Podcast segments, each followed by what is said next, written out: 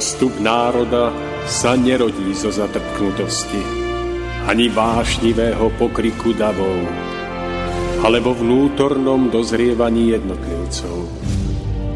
Len ono dokáže vydať plod múdrosti a trvalej slobody, premáhajúcej tyraniu spoločenských systémov nad všetkými pôžitkami tiel, nad nespútanými rozkošami sveta skvie sa drahokam ľudskej dôstojnosti.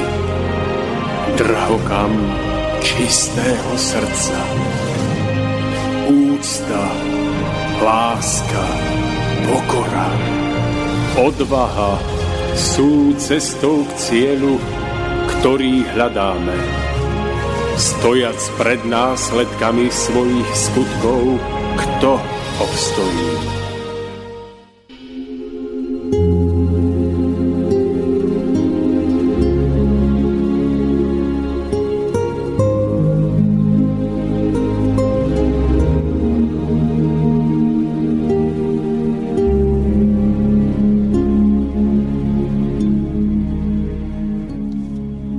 Toto je príbeh o horolescovi, ktorý sa chcel dostať na vrchol najvyššej hory.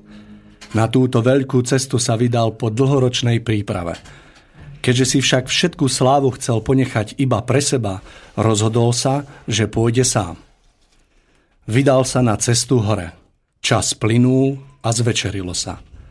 Namiesto toho, aby si pripravil stan na prenocovanie, pokračoval v lezení, až kým sa úplne nezotmelo. Na horu padla hustá hmla. Okolo neho bolo všetko čierne. Slnko aj mesiac zakryli ťažké mraky a nič nebolo vidno. Ako tak liezol hore, práve keď už bol niekoľko krokov od vrcholu, pošmykol sa a začal veľkou rýchlosťou padať. Okolo seba videl iba čierne bodky a cítil, ako ho to obrovskou silou ťahá nadol. V týchto strašných chvíľach sa mu pred očami odohrali krásne i zlé momenty z jeho života. Pri pomyslení na blízku smrť odrazu pocítil, ako ho silno ťahá lano, ktorým bol uviazaný. Jeho telo vyselo vo vzduchu.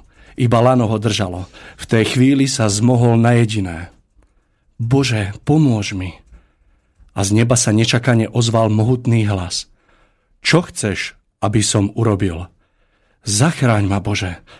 Naozaj veríš, že ťa zachránim? Pravda, že verím. Tak potom odrež lano, na ktorom si uviazaný. Na chvíľu ostalo ticho. Človek sa rozhodol celou svojou silou držať sa svojho lena. Záchranári potom rozprávali, ako na druhý deň našli zamrznutého horolesca – jeho telo vyselo na lane, ktorého sa krčovite držal iba 3 metre nad zemou. Príjemný piatkový podvečer želám všetkým slovensko-českým poslucháčom relácia Cesta v zostupu. Pozdravujem vás zo štúdia v Banskej Bystrice. Úvod dnešného už 45. vydania našej relácie som začal príbehom, ktorý s našim rozprávaním možno až tak celkom súvisieť nebude, ale prečítal som ho preto, pretože sa mi veľmi páčil a podľa mňa má aj veľmi hlbokú myšlienku. Už zamyslenie nechám na každého z vás, aby ste každý porozmýšľal nad tým vlastne, o čom tento príbeh hovorí. Samozrejme z neho vystávajú isté otázky, ktoré je veľmi dobre si zodpovedať v živote. Eh, dovolte mi, aby som tu u nás v štúdiu privítal aj Borisa Koronyho, ktorý je s nami tu o techniky, bez ktorej by sme sa stále nevedeli pohnúť. Boris, niečo by sme s tým mohli aj urobiť. A Môžeme, zároveň. mi dáte signál, že ste pripravení, tak ja začnem no. také školenie. Budeme musieť Dobrý nájsť, večer. nájsť nejaký čas na to, aby som sa naozaj do toho dostal, aby sme Borisa mohli od tohto odbremeniť.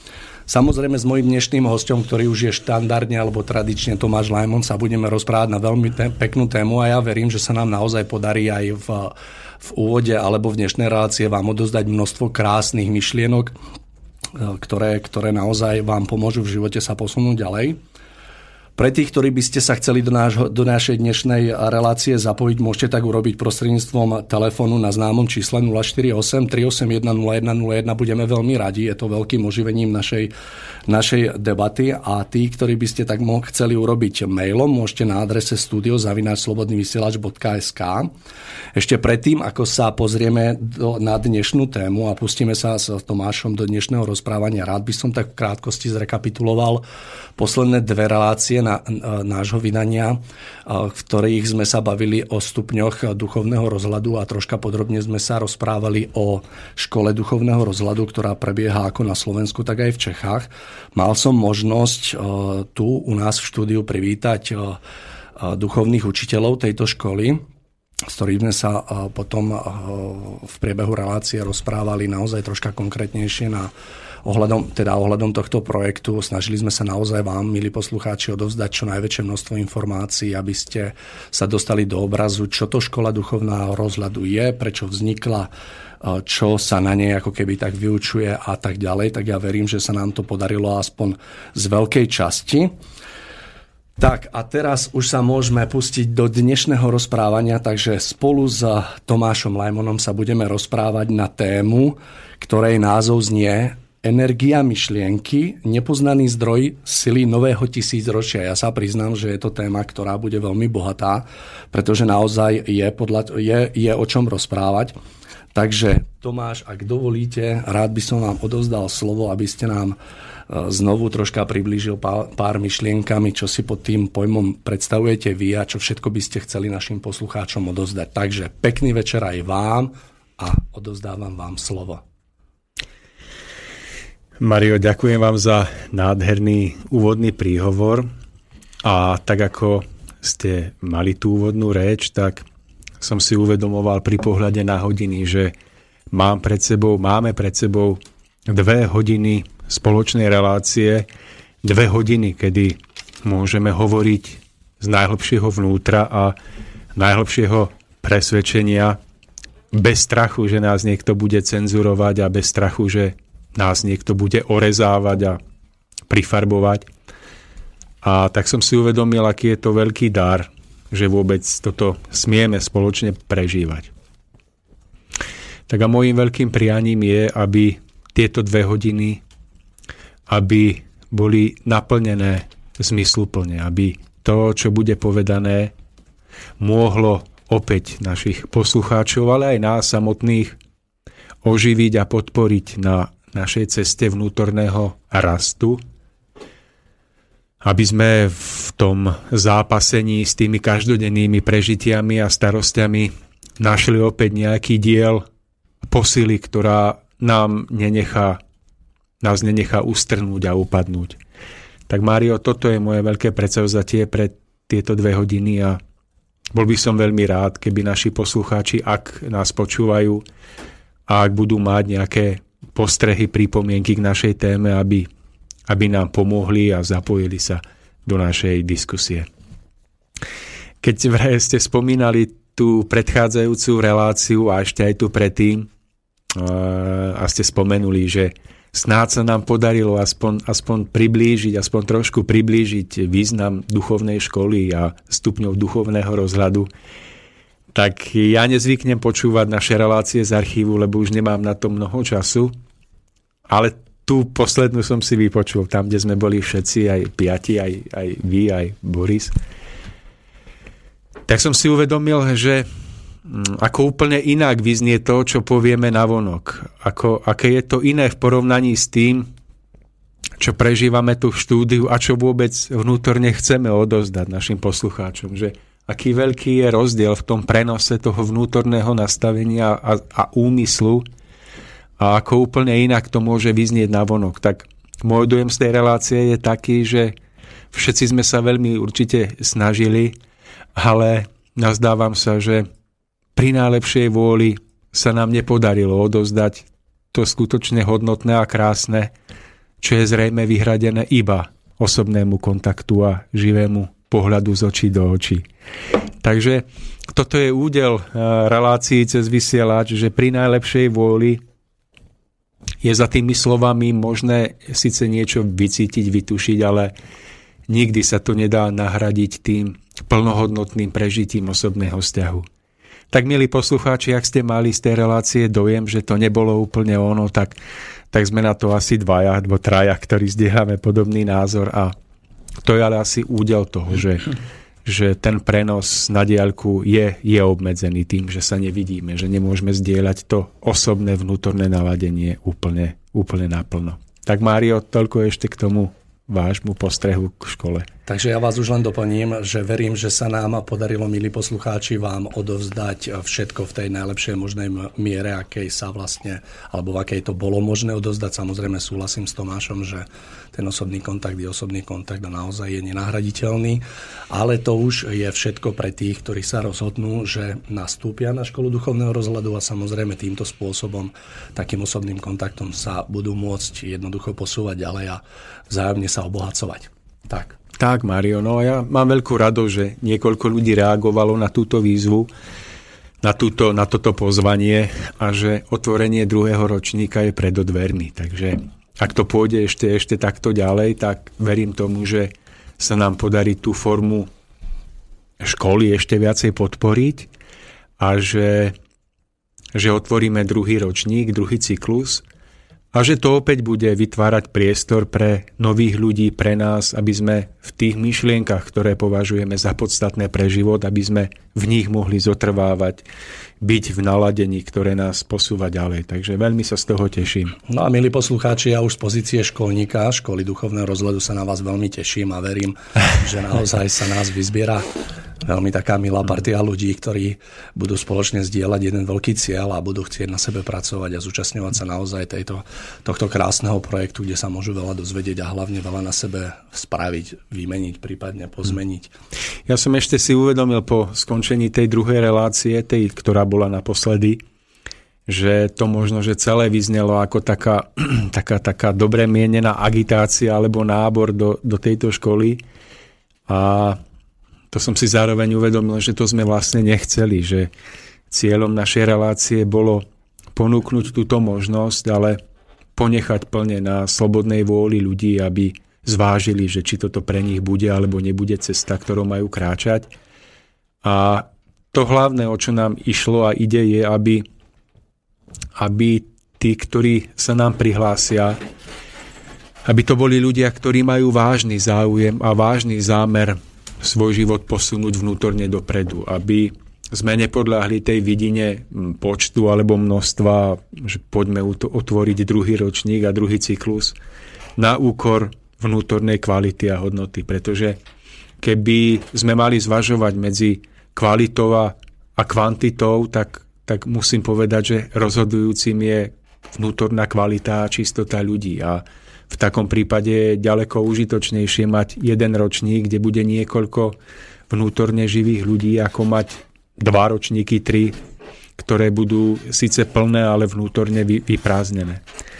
Takže Mário, iba toľko pre doplnenie toho môjho akoby spätného pohľadu na, na priebeh relácií. Tak ja si myslím, že naši poslucháči, alebo že došlo k takému skutočnému porozumeniu sa navzájom a že sa nám naozaj podarilo odovzdať tie informácie v takom správnom podaní, naozaj, aby človeku vytvorili alebo vytvárali taký obraz, aby sa vedelo rozhodnúť. A ja verím, že mnohí alebo viacerí z vás sa aj napriek všetkým okolnostiam rozhodnú, naberú tú silu a že sa v tom novom úvode ďalšieho ročníka stretneme spoločne. No ja sa veľmi teším, takže ale aká sme my dvojica teraz taká podarená, Tomáš moderátorská, ste si všimol? Ja, ja to tu moderujem spolu s vami však. Ale tak berte to tak, že to už je taká deformácia, že Hej, som bol to... životom Nie. donútený moderovať a ja... tak sa vám do toho mixujem Nie, trošku. ja som chcel povedať, že mne sa to veľmi páči, že tak ako z každej strany si tak ten úvod spoločne spravíme, ale samozrejme príde priestor aj na to, kde budete, kde budete v pozícii hostia. Ja budem veľmi rád, bo ja sa budem pýtať, ešte neviem čo, ale verím, že v priebehu nášho rozprávania ma niečo napadne, ja si poznačím. Ale verím, že vy máte toho hodne pripraveného na to, aby sme sa dneska vedeli do toho. Hmm. Mario, ja mám najkrajší zážitok vtedy, keď, keď z našej diskusie vzájomnej e, vyprovokujeme a vybudíme emócie tuto Borisa, ktorý svoj pohľad už, už neupiera do, do príprav, ale náhle v ňom niečo splanie a chce sa zapojiť. A to je pre mňa, to je pre mňa sviatočná chvíľa. Takže... Súhlasím s vami, lebo... Pracujte na tom. No tak to je. Súhlasím, na, súhlasím s vami, Tomáš, naozaj Boris je veľmi vďačná téma. Dneska budeme na tom pracovať, aby sme ho troška zdvihli z tej stoličky a on, Boris tak nečakane do toho, keď vstúpi, tak je to najlepšie. Ja, ja mám také zážitky, že my máme reláciu a, a snažíme sa, a tá relácia sa odvíja akokoľvek a potom príde niekedy chvíľa, keď sa Boris do toho zapojí a poslucháči hovoria, tak to vtedy to začalo. To, viete čo, tých 10 minút, to, to bola relácia, inak to bolo o ničom. Takže... Vy, dneska máte, dnes máte tak, že z kuchyne rozprávate Hej, veci, dá, že čo tu všetko sa zažíva v štúdiu. Tak ja musím sa vlastne priznať, že ja tieto relácie využívam tak trošku aj na to, že nie len, že sedím tuto za technikou, ale ja tu e, veľa razy, keď niečo cez deň nestihnem, tak to tu potom dopisujem aj teraz si niečo potrebujem ešte napísať, nejaké maily poslať a tak. Ale je pravda, že keď ja to tak jedným uchom počúvam, čo vy hovoríte a, a skutočne príde situácia, že ma buď niečím akože zaskočíte, naštvete, prekvapíte a len si počkať, počkať, počkať, tak ten mail dopíšem, ale najskôr musím toto teraz. No, takže takto to je tu u nás. Takto iba na okraj, milí poslucháči, to bola taká milá, malá odbočka. Rozsvička. Rozsvička. No a poďme k tej našej téme, jak ste ma vyzvali, Mário, hovoriť na tú tému, ktorú sme si dali o, o energii myšlienky, ako o sile, ktorá, ktorej účinky sa v tomto tisícročí, v tomto nastávajúcom období môžu ešte viacej poodhaliť a spoznať tak ja som túto tému nejak tak navrhol, pretože prežívam si v tomto období, ako nesmierne silno účinkujú moje osobné myšlienky na môj osobný život. A tak si hovorím, že po rokoch opäť je potrebné vrátiť sa k tejto téme a trošku, trošku si objasniť tie skryté súvislosti spojené s, na, s našim myš, myšlením, s, na, s našim myslením a s našim vnútorným životom. Uh, keď som sa pripravoval na túto tému, tak som si na YouTube vlastne zapol niekoľko relácií, niekoľko dokumentov, ktoré sa zaoberali silou ľudského myslenia a boli to dokumenty, ktoré boli spojené s telekinézou, ktoré boli spojené s telepatiou a s podobnými schopnosťami nášho myslenia. A keď som tie dokumenty pozeral, tak som si uvedomil, že majú niečo spoločné. A tým spoločným bodom je to, že ľudstvo sa od nepamäti týmito fenoménmi zaoberá. Jednotlivci vnímajú, že, že telepatia, telekinéza pôsobí, že existuje, ale ako náhle mm, to dôjde do roviny výskumu, tak e, výsledky sú veľmi neisté. Zistíte, že mnoho vedcov dojde k tomu, že napríklad telepatia, telekinéza alebo iné myšlienkové prejavy a vplyvy, že existujú, že sa potvrdili, ale nemožno ich vedecky uznať, pretože na to, aby niečo bolo uznané ako vedecký fakt, potrebujete nejaký počet opakovaní za sebou a pokiaľ to tak nie je, tak, tak je to považované z vedeckého hľadiska za niečo, čo je spochybniteľné, čo je nevedecké, čo síce sa možno prejavuje, že to platí, ale, ale e, čo sa nedá presne vysvetliť a, a dokázať. Takže zistíte, že tieto javy sú predmetom výskumu, boli predmetom výskumu, ale z vedeckého hľadiska je veľmi ťažko dokázať, na akom princípe fungujú a je ťažké potvrdiť úplnú pravidelnosť a neomilnosť ich, ich eh, prejavov. Takže ja som tieto dokumenty so záujmom počúval, ale skončil som vlastne v takom vnútornom otázniku, že do akej miery má zmysel o tomto hovoriť v našej relácii. Zároveň som si uvedomil, že je tu ešte jedna oblasť spojená s, s našim eh, myslením, a tá sa netýka ani spomínanej telepatie, ani telekinézy, ani iných myšlienkových e, aktivít človeka. A táto oblasť je spojená s tým, ako myšlienka účinkuje na samotnú psychiku, na samotné vnútro a na samotný život a osud samotného človeka, ktorý tvorí danú myšlienku alebo ktorý sa zaoberá danou skupinou myšlienok. Keď to zjednodušene poviem, aké je dôležité a aký dosah má to, že človek, ktorý vytvára myšlienky, ako ho tieto myšlienky formujú a aký majú dopad na jeho vlastný život. Na túto tému som nenašiel takmer žiadny dokument, ktorý by nejak podrobnejšie rozoberal silu myšlienky. A tak vnímam, že možno práve toto je ten bod, ktorý by sme v našej relácii mohli viacej rozobrať. Ehm, z vlastného prežitia si uvedomujem, že môj život alebo náš život, život človeka ako taký je formovaný málo čím tak intenzívne ako našimi vlastnými myšlienkami. Vlastne ide o to, že ak budeme uvažovať nad tým, čo nás vedie k našim skutkom, ktoré vykonávame v priebehu dňa, čo nás vedie k tomu, že sa k životným situáciám staviame tak, ako sa k ním staviame, čo ovplyvňuje našu náladu, naše vnútorné naladenie, s ktorým pristupujeme do jednotlivých životných situácií, tak zistíme, že za týmto všetkým sa skrýva jedno jediné. A to je stav nášho vnútorného, citového a následne myšlienkového naladenia. A zistíme, že mnoho životných situácií, do ktorých prichádzame, ktoré nedokážeme zvládať, alebo možno dokážeme zvládať, sú, sú ovocím nášho vnútorného myšlienkového života. Že vôbec vznik týchto situácií a častokrát to, ako ich zvládneme, je priamo podmienené našim vlastným myslením, ktoré týmto situáciám predchádzalo. No a ja by som vlastne v tejto relácii sa rád dotkol toho, možno na konkrétnych príkladoch, ako sa to v praxi prejavuje.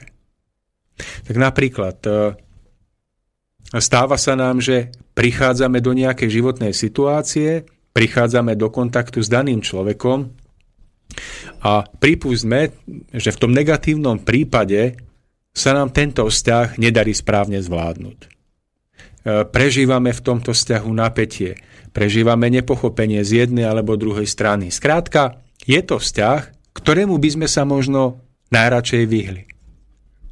Ale keď ideme do úplného jadra našej vlastnej psychiky, tak zistujeme, že to, v akom naladení tento vzťah prežívame, je podmienené tým, čo prežívame na rovine nášho vnútorného myšlienkového života predtým.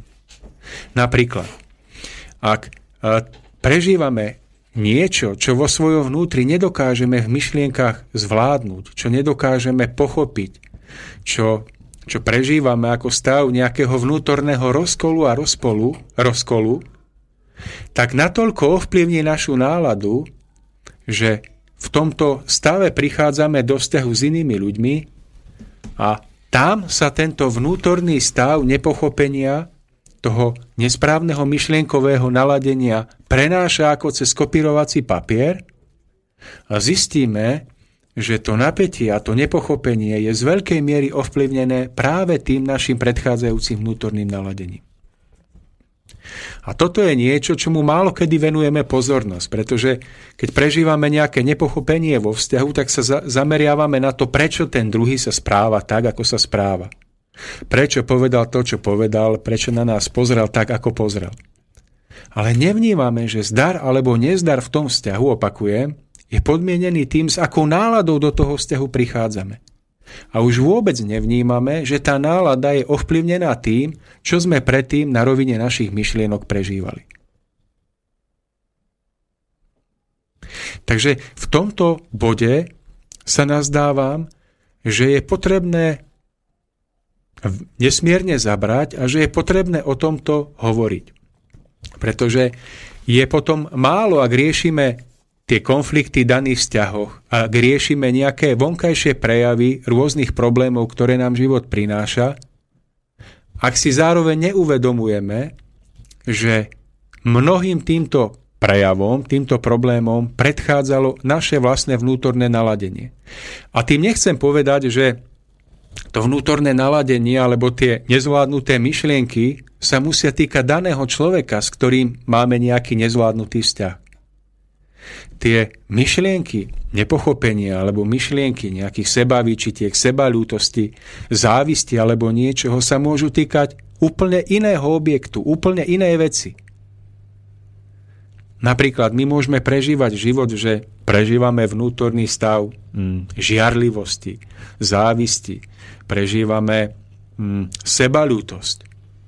V nejakej danej životnej situácii môže to byť jeden jediný bod v našom živote voči niekomu, ktorý nemáme zvládnutý. Bod, v ktorom sa stále vraciame k týmto pocitom sebalútosti, lútosti, závisti a podobne a na rovine našich myšlienok ho živíme a rozoberáme. A pokiaľ toto prežívame takýmto spôsobom, tak sa to potom skoro vždy prenáša do všetkého. Do každej jednej životnej situácie, do ktorej v živote prichádzame. Tomáš, snažíte sa iným poslucháčom vysvetliť alebo povedať, že naozaj myšlienky predchádzajú úplne všetkému, alebo sú na takom začiatku toho všetkého, čo potom nasleduje. Ešte, kým sa do toho hlbšie pustíme, alebo respektíve si tak objasníme jednotlivé tie pochody, ako to, ako to proste pracuje podľa vás, ja by som sa chcel opýtať, ako poradiť poslucháčom alebo ľuďom, ktorí, ktorí naozaj sú si vedomí toho, že všetky tieto veci, ktoré ste povedali, platia, ale radi by si tým niečo chceli urobiť. Ako to tak podchytiť v tom, v tom vnútri, takú, tú, takú nesprávnu, nechcenú myšlienku ako ju pretvoriť na takú pozitívnu, aby sme sa späť vrátili do takého do príjemného naladenia a týmto, v tomto naladení vstupovali do tých jednotlivých situácií. Mario, ďakujem za otázku. Nazdávam sa, že že prvým krokom k vyriešeniu e, tohoto problému je to, že si správne uvedomíme, odkiaľ pramenia mnohé tie nepochopenia a nedorozumenia v daných vzťahoch. A, a, a to uvedomenie spočíva práve v tom, že pochopíme, že za tým všetkým je častokrát práve naše vnútorné podvedomé, vedomé, psychické, myšlienkové naladenie. Čiže prvým krokom k tomu, aby sme mohli dokázať to, o čom hovoríte, je z môjho pohľadu uvedomenie si toho. Uvedomenie si toho, že ten daný problém, ktorý riešim voči niekomu, e, keď riešim nejakú nepríjemnú situáciu, že ten problém nesúvisí s tým daným človekom mnohokrát. Nesúvisí s tým vonkajším prejavom, ale že je ukrytý hlboko v nás a v našich vnútorných postojoch a, a v tom naladení, ktoré v nás môže stále oživovať e, nejaké stavy myšlienkového naladenia, kedy prežívame tie negatívne stavy. Čiže základom je uvedomiť si, že ak prežívame niečo nepríjemné, tak sa nám to iba prejavuje cez nejakých iných ľudí, cez nejaké zdanlivo náhodné životné situácie, ale že v mnohých prípadoch tieto vonkajšie situácie sú podmienené tým, čo sme predtým prežívali vo vnútri. V akom naladení sme šli do nového dňa, v akom naladení sme sa s tými danými ľuďmi a situáciami stretávali. Čiže uvedomenie si toho je najdôležitejšie z môjho hľadiska. A keď si to uvedomia, mime a priznáme, tak je dôležité si položiť otázku, prečo mám ja vo svojom vnútri myšlienku, ktorá ma vedie k tomu, že nejakú životnú situáciu nepríjmam. Prečo mám v sebe niečo, čo vo mne spôsobuje závisť, žiarlivosť, smútok? Je to veľmi dôležité dôjsť do vnútorného štádia, kedy si to priznáme a položíme si túto otázku. Niekto môže mať, uvediem príklad, hm, niekto môže mať tieto myšlienky spojené s tým, že Mm, prežil dedické konanie napríklad a nezvládol to. To znamená, že má pocit krivdy, že ho neohodnotili tak, ako ho mali a on stále rozoberá vo svojom vnútri myšlienky na to, ako bol ukrivdený a akí sú tí ostatní zlí. A v tomto naladení prichádza do všetkých životných situácií a tie životné situácie sa mu nedarí zvládnuť, pretože túto koreňovú záležitosť vo svojom vnútri správne nepochopil. Má v sebe skrytý vzdor, hnev voči súrodencom, rodičom alebo komukoľvek inému. A tým chcem povedať, že je dôležité, aby sme si položili otázku, prečo prežívame hnev v tejto situácii. Prečo práve nás život postavil do takej situácie, že napríklad v prípade dedického konania sme boli ukrivdení. A toto už je otázka niekedy na osobný pohovor s daným človekom, alebo na to, aby si človek sám v sebe dohlbky uvedomil, prečo je to tak. A mnohokrát sa ukáže, že človek v danej životnej situácii sa nenachádza náhodne. Mnohokrát zistíte, že napríklad v prípade dedického konania, že človeku bolo ukrivdené, ale iba zdanlivo. Že tento stav jeho ukrivdenia má nejaký hĺbší zmysel pre jeho duchovný rast. Že buď tým, že mu bolo ukrivnené, mohol si niečo odčiniť, nejakú krivdu, ktorú on na rovine majetkovej spáchal niekomu inému v úplne inom čase, v iných premenách svojho života. Alebo je to preto, aby si uvedomil, ako je to nepríjemné, keď je človeku ukrivdené. Aby si uvedomil, že to už nikdy viac nechce urobiť nikomu inému. Takže je dôležité, aby človek, keď sme si uviedli tento príklad dedického konania, aby sa zmieril s touto danou životnou situáciou, aby sa s ňou zmieril tak, že pochopením, odpustením prekoná emóciu zloby, závisti a hnevu. Aby práve týmto pochopením dokázal zmeniť svoje celkové vnútorné naladenie, aby sa odstrihol od myšlienok, ktoré ho udržiavajú v negatívnych nízkych energiách a frekvenciách a aby takto uvoľnený potom mohol vstupovať do životných situácií úplne iného druhu s inými ľuďmi a v inom čase a aby tam mohol prežívať skutočnú radosť a naplnenie. Ale opakujem, tam je veľmi dôležité, aby sme si uvedomili, že je základom vyriešiť túto koreňovú jadrovú situáciu, ktorá je prameňom toho nízkeho negatívneho naladenia, v ktorom je človek natoľko ochudobnený pre príjmanie životnej energie a sily, že v tak nízkych frekvenciách vyžarovania sa stáva lacnou korisťou rôznych parazitov a chorôb, ktoré potom skutočne môžu ovplyvniť jeho zdravotný stav aj, aj fyzicky. Takže Mário, pripomínam, dôležité je uvedomiť si, že tie jednotlivé vonkajšie životné situácie, v ktorých sa nám zdá, že nám to nefunguje, sú mnohokrát iba prejavom toho, že v našom vnútri sa nachádza nejaká jadrová základná emócia, ktorá môže byť negatívna a ktorú si musíme vedieť uvedomiť a priznať. A potom by sme mali byť schopní buď sami v sebe alebo za pomoci iného človeka, ktorý má schopnosť súcitenia a hĺbšieho vnímania, za pomoci tohoto človeka dôjsť k tomu, aby sme túto negatívnu jadrovú emóciu dokázali pochopením prekonať aby sme ju dokázali použiť na svojej ceste ako stupienok nášho duchovného rastu. Čiže nejde tu o to nejakú negatívnu emóciu chcieť na ňu zabudnúť alebo ju nejakým spôsobom zmietnúť pod koberec. Ide o to dostať sa do štádia, kedy si uvedomíme túto danú situáciu, túto emóciu a dokážeme sa z nej poučiť. S tým, že ona môže naďalej zostať ako súčasť nášho vedomia, našej vnútornej výbavy, ale je to emócia, ktorá nám pomáha v živote rásť. Z toho, čo ste povedali, keď, keď sa nad tým tak zamyslím, tak vlastne uplatnením tohto vzorca správania sa alebo postoja k sebe a iným alebo k sebe a okoliu samozrejme človeka núti, aby sa začal zamýšľať nad tým, že dalo by sa povedať, že nad všetkým, čo prežíva alebo čo do jeho života vchádza, má osobnú zodpovednosť, on osobnú. A osobne si myslím, že práve toto je, toto je ten moment alebo ten bod takého úskalia, kedy je potrebné prevziať zodpovednosť za každé svoje myslenie, chcenie a tak ďalej a tak ďalej, ale keď sme pri tých myšlienkach, tak naozaj Skutočnosť je taká, že človek má osobnú zodpovednosť za každú jednu myšlienku, ktorú vytvoril bez ohľadu na to, či je dobrá alebo zlá. V každom prípade tú zodpovednosť nemôže nikto od nás od toho otrhnúť.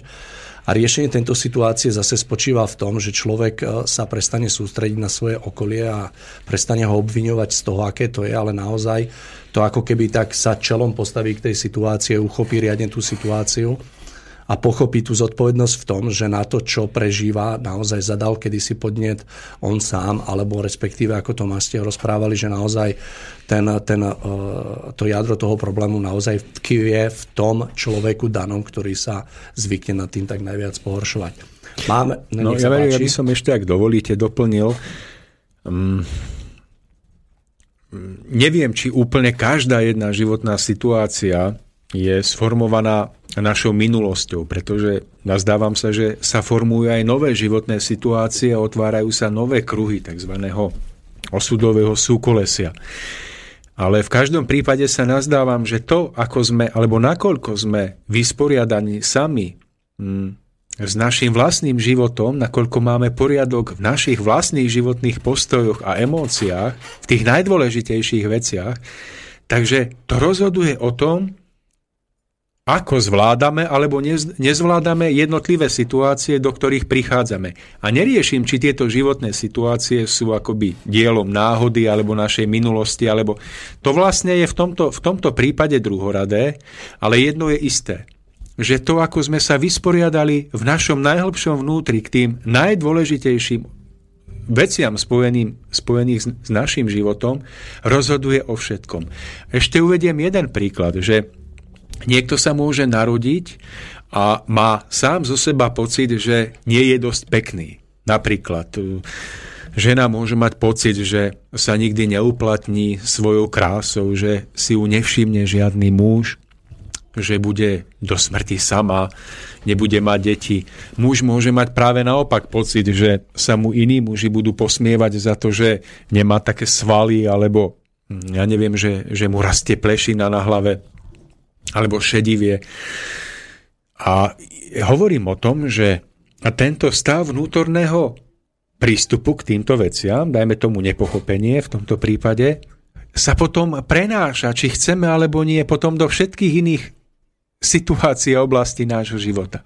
A opäť, je potrebné vrátiť sa do svojho vnútra a položiť si otázku, ako môžem túto prvotnú príčinu môjho zármutku, môjho negatívneho naladenia správne vyriešiť a zvládnuť? A opäť v danej situácii si môžeme uvedomiť, že aj to, ako vypadáme, ako, koľko vlasov máme na hlave a, a koľko vážime, že mnohokrát nie je dielom náhody, nejakej náhodnej genetickej mutácie, alebo uh, nie je to nejaký výsmech prírody, ktorá sa cez, cez e, genetické kódy vysmiala uh, nám samotným, ale že každý jeden z nás prechádza nejakou cestou duchovnej, duchovného vývoja. A môžeme dôjsť k hlbokému tušeniu, že každý jeden z nás má za sebou už nejaký ten úsek životnej cesty, ktorú prešiel. A môžeme dôjsť k poznaniu, že práve to, ako sme prechádzali tou predchádzajúcou etapou nášho bytia, dajme tomu v predchádzajúcich životoch na Zemi, že toto všetko sa mohlo premietnúť do toho, ako dnes vypadáme. Že náš výzor môže byť prejavom nášho vlastného stupňa vnútorného zušlachtenia alebo nezušlachtenia. Keď sa takto začneme pozerať na náš život, tak zistíme, že nemáme dôvod sa na seba hnevať, byť na seba veľmi tvrdý alebo obviňovať rodičov. Ale zistíme, že je potrebné to prijať ako stav, ktorý je ovocím našich vlastných zásluh, nášho vlastného smerovania a že je potrebné tento stav pochopiť ako ten najlepší východiskový bod pre náš vnútorný rast. Napríklad Stretol som sa s niekoľkými ľuďmi, ktorí mali pocit, že nie sú krásni. Mali nejaké, nejaký handicap, ktorý nebudem teraz rozoberať. A po dlhšom rozhovore s nimi sa ukázalo, že práve tento handicap, tento nedostatok po slovensky, je príčinou toho, že oni už nemajú taký ten nutkavý pocit chcieť upútať okolie krásou svojho tela, ale tento handicap ich viacej zvnútorňuje. Práve vďaka tomu, že nie sú tak krásni, ich život núti uvedomiť si, že je dôležité zamyslieť sa nad tým, čím iným než krásou tela by mohli obohatiť svoje okolie. Inými slovami, núti ich to používať svoje vnútorné dary a vnútorné predpoklady preto, aby sa v živote uplatnili. A tak sa ukázalo, že po dlhšom rozhovore s takýmito ľuďmi došli k tomu, že vlastne sú vďační životu za to, že nie sú krásnymi, ako by si prijali, pretože práve v tom našli ochranu a najlepšiu cestu pre svoj ďalší rast. A náhle, keď toto pochopili v kontexte celej šírky svojho bytia, svojej cesty, ktorá predchádzala tento život, ktorá bude pokračovať po odchode z tohto sveta, náhle s vďakou pochopili, ako je všetko múdro a krásne zariadené, aké je dobré, že sú takí, akí sú. A práve v tomto pochopení sa rodí cit vnútornej vďaky a radosti, ktorý je opakom toho nepochopenia a smútku a práve tento cit je nádherným, nádhernou hybnou silou, ktorá človeku potom otvára všetky iné životné situácie, ktoré nevedel zvládnuť. Náhle takýto človek príde pred zamestnávateľa, u ktorého sa uchádza o prácu a tento zamestnávateľ by ho predtým poslal domov, pretože videl by pred, pred sebou smutného, zúfalého človeka, ktorému z očí sála lútosť, smútok, beznádej. Ale náhle vidí niekoho, kto komu z očí žiari iskra radosti. Niekoho, v kom je, v kom je cítiť túžbu žiť.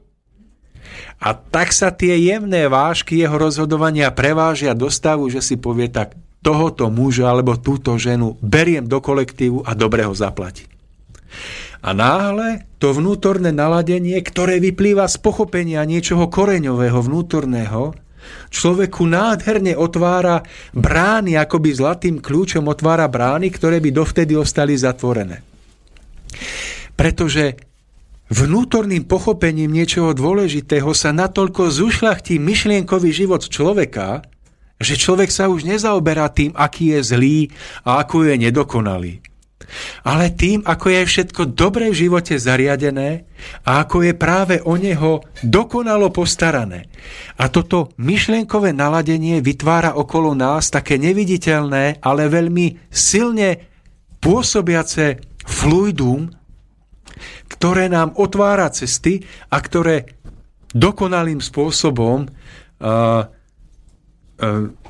do, upravuje všetky životné situácie a podmienky. Hneval som sa, že nemám to pánky, pokiaľ som nestretol človeka, ktorý nemal nohy. Milí poslucháči, v našom krásnom rozprávaní budeme pokračovať po pesničke.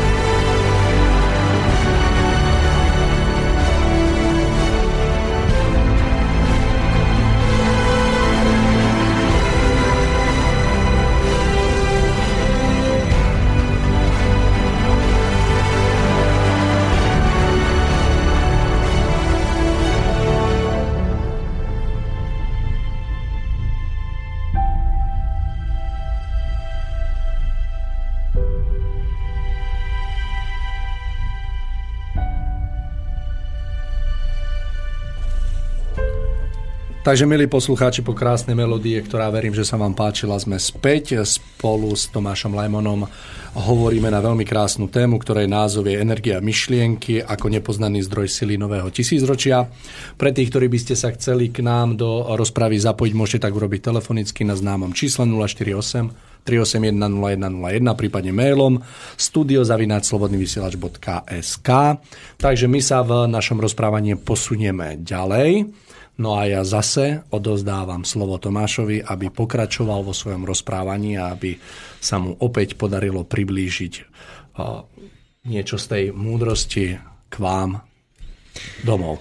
Ja som sa Máriovi ospravedlňoval cez, cez túto nádhernú hudbu, že, že mu ako moderátorovi nedávam dostatok slova, pretože keď, keď sa chopím nejakej myšlienky, tak sa snažím ho ju z piatich strán opísať tak, aby ste ma správne pochopili, tak, tak verím, že mi to Mário prepáči a že Určite ja zhľadám s pochopením k tomu, pretože naozaj toto je spôsob, ako Borisa chytiť do tej debaty. áno, Boris vraví, že áno, áno, je to ono, ale to sa zatiaľ nepočul, prvých to je 50 minút zatiaľ obstal, ale verím, Nie, za chvíľu to príde.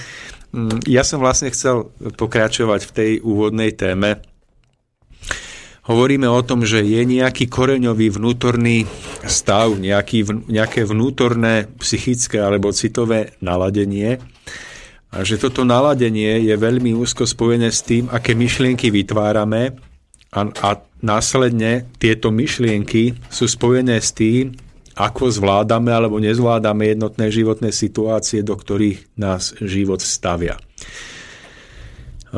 Z pravidla to býva tak, že každý jeden z nás prežíva len jeden nejaký dominantný vnútorný stav, nejaký cit, ktorý najviac hýbe v našim vnútrom a ktorý najviac ovplyvňuje tvorbu našich myšlienok a našich, nášho prežívania.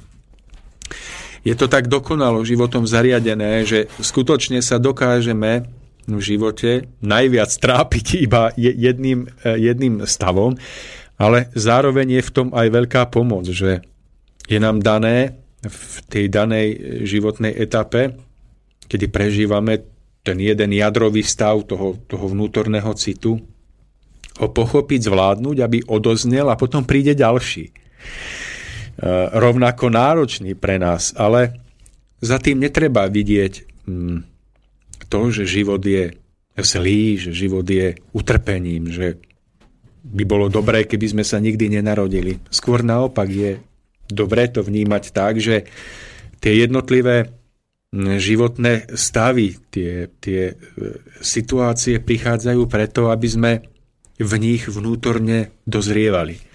Aby sme chápali, kadial cesta nevedie, čo nám spôsobuje ešte väčšie utrpenie a naopak, kadial tá cesta vedie a ktoré vnútorné stavy nám privádzajú ešte väčší stav oslobodenia sa a radosti. Takže hovorím o tom, že väčšinou prevláda nejaký jeden jadrový vnútorný stav, ktorý ovplyvňuje všetko ostatné. Opísali sme si, že tým stavom môže byť to, že nedokážeme prijať seba sami, že nedokážeme prijať napríklad naše hmotné telo ako prejav nášho predchádzajúceho duchovného vývoja. A vraveli sme aj o tom, že vo chvíli, keď pochopíme, že naša duchovná cesta je jedna veľká dlhá púť, že už máme za sebou mnohé, o čom ani netušíme a že práve toto stojí za tým, kým sme a ako vypadáme, takže toto pochopenie nás môže oslobodiť. Môže nám vrátiť dovnútra tú stratenú iskru radosti, ktorá môže roznietiť veľký plameň náčenia pre život že je to práve pochopenie skrytých súvislostí života, ktoré nám dáva silu naladiť sa správne, aby naše myšlienky, ktoré budeme vytvárať, boli predchnuté touto správnosťou naladenia, touto radosťou, touto túžbou žiť. Aby nebolo málo, tak spomnem ešte jednu situáciu, ktorá niekedy spôsobuje ten hlboký vnútorný koreňový problém. Napríklad, Stretávam sa s ľuďmi a poznám situáciu, kedy, kedy istá osoba prežíva ťažký vnútorný stav, pretože je osamotená, pretože jej predchádzajúci partner, ktorý bol jej manželom, od nej odišiel a pravdepodobne si našiel inú ženu, s ktorou žije a táto dotyčná osoba sa cíti byť nesmierne hm, opustená, niekedy až podvedená, oklamaná. A zase je tu veľmi silný vnútorný stav nejakého jadrového vnútorného prežívania, ktorý je nepochopením pretchnutý negativitou.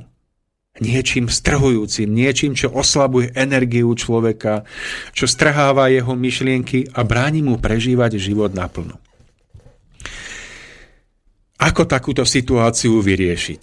No, táto pani, keby navštívila nejakého hm, farára alebo kňaza, tak by sa možno dozvedela, že ten muž urobil niečo ohavné, niečo zlé, a že za to možno, že bude potrestaný, možno za to pôjde do pekla. No a ona, že za to, že prežíva takéto utrpenie, bude odmenená tým, že po smrti sa dostane do nebeského domova. Ale pretože toto všetko je len slabou náplasťou na tú bolesť a na to utrpenie, tak ono to utrpenie ako si nepoľavuje.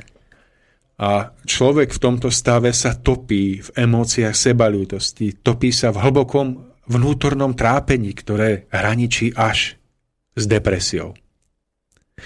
Opäť pripomínam, že tento základný jadrový vnútorný citový stav spôsobuje, že všetky myšlienky, ktoré tento človek vytvára, sa točia okolo tejto udalosti.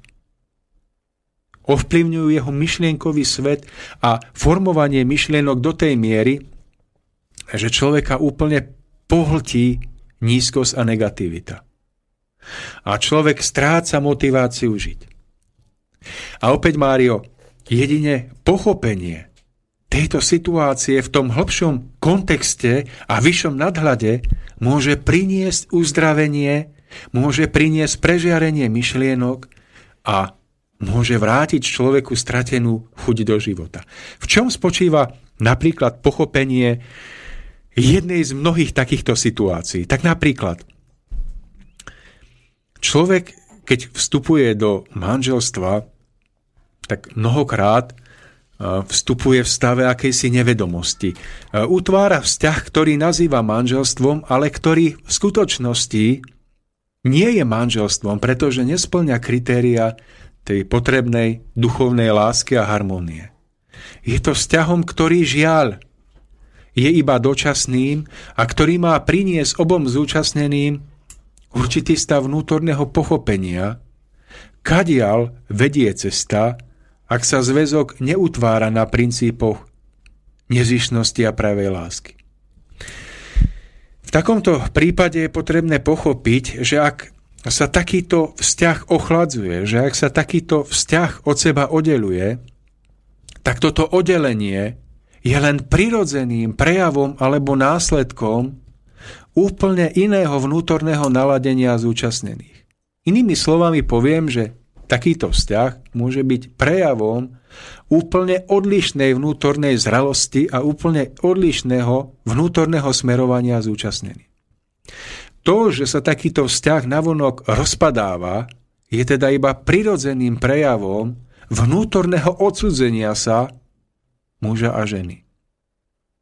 V takomto prípade by bolo nezmyselné chcieť takýto vzťah za každú cenu udržiavať pod hrozbou pekla alebo e, nejakého verejného výsmechu, pretože tento vzťah nebol postavený na správnom základe, na princípe vzájomnej lásky, úcty, dôvery, túžby kráčať životom, ale na niečom druhoradom.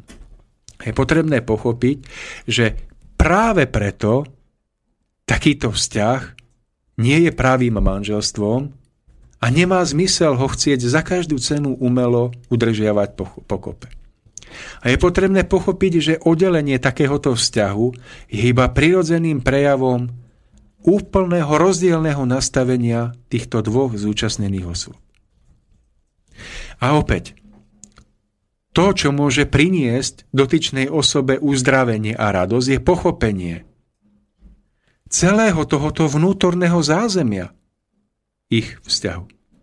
Pochopenie, že si nemá čo vyčítať Ani nemusí svojho toho dotyčného muža obviňovať za to, že odišiel, pretože toto všetko sa stalo ako prirodzený následok nejakého vnútorného vývoja. A až keď na základe tohto pochopenia dôjde dotyčná osoba k tomu, že vlastne sa jej ukončuje jedna etapa života, ktorá bola veľmi poučná, hoci bolesná, a že stojí pred ňou nová etapa, v ktorej môže využiť skúsenosti z toho predchádzajúceho obdobia ako ten najlepší základ pre budovanie nového vzťahu, tak sa môže vnútorne oslobodiť. A môže dôjsť k tomu, že svoju situáciu pochopí ako, ako stav, do ktorej ju doviedol prirodzený stav vnútorného vývoja muža a takisto aj jej a pochopí, že to inak ani nemohlo byť. A vlastne toto poznanie ju napokon oslobodí. Potom vráti jej do života radosť a zmení celý jej život k lepšiemu. A opäť ja nechcem nabádať k tomu, aby sa ľudia ľahkovážne rozdeľovali, nebude, aby sa rozvádzali. Pretože ja som zastancom myšlienky, že manželstvo je posvetný vzťah.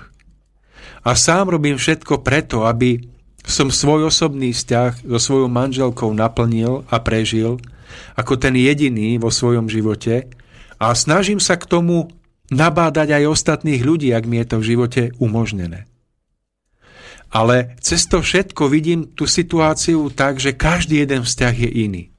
A skutočne mnoho vzťahov sa už rozpadáva z prirodzeného vnútorného nastavenia zúčastnených a tam vidím, že je potrebné to rešpektovať ako prirodzenú súčasť vývoja.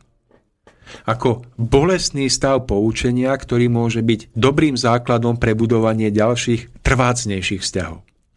Takže keď hovorím o tejto konkrétnej osobe, tak v tomto prípade spočíva uzdravenie duše v tom, že pochopí svoj stav ako prirodzený prejav istého vývoja jej aj toho muža.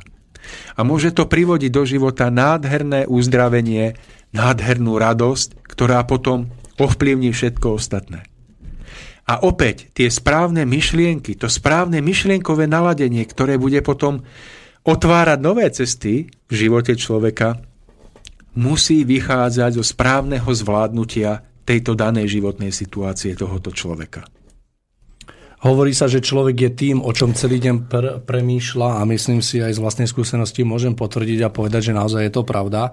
I, e, chcel by som len e, v krátkosti zareagovať na to, čo ste povedali, tak aj z vlastného prežitia môžem potvrdiť prav- pravdivosť vašich slov, vašej rady, vašej takej pomoci, ktorú ktorú momentálne odozdáte našim posluchačom, pretože sám som sa vo svojom živote počas toho vývoja nachádzal v tejto situácii, kedy to bolo potrebné uchopiť presne tak, ako ste to opísali práve teraz po toľkých takých neúspechoch, že naozaj toto vychádzala ako jediná možnosť, ku ktorej, alebo po ktorej človek siahne ako keby po posledné, pretože naozaj človeka núti preziať tú zodpovednosť a e, začať smerovať tú pozornosť od iného k sebe.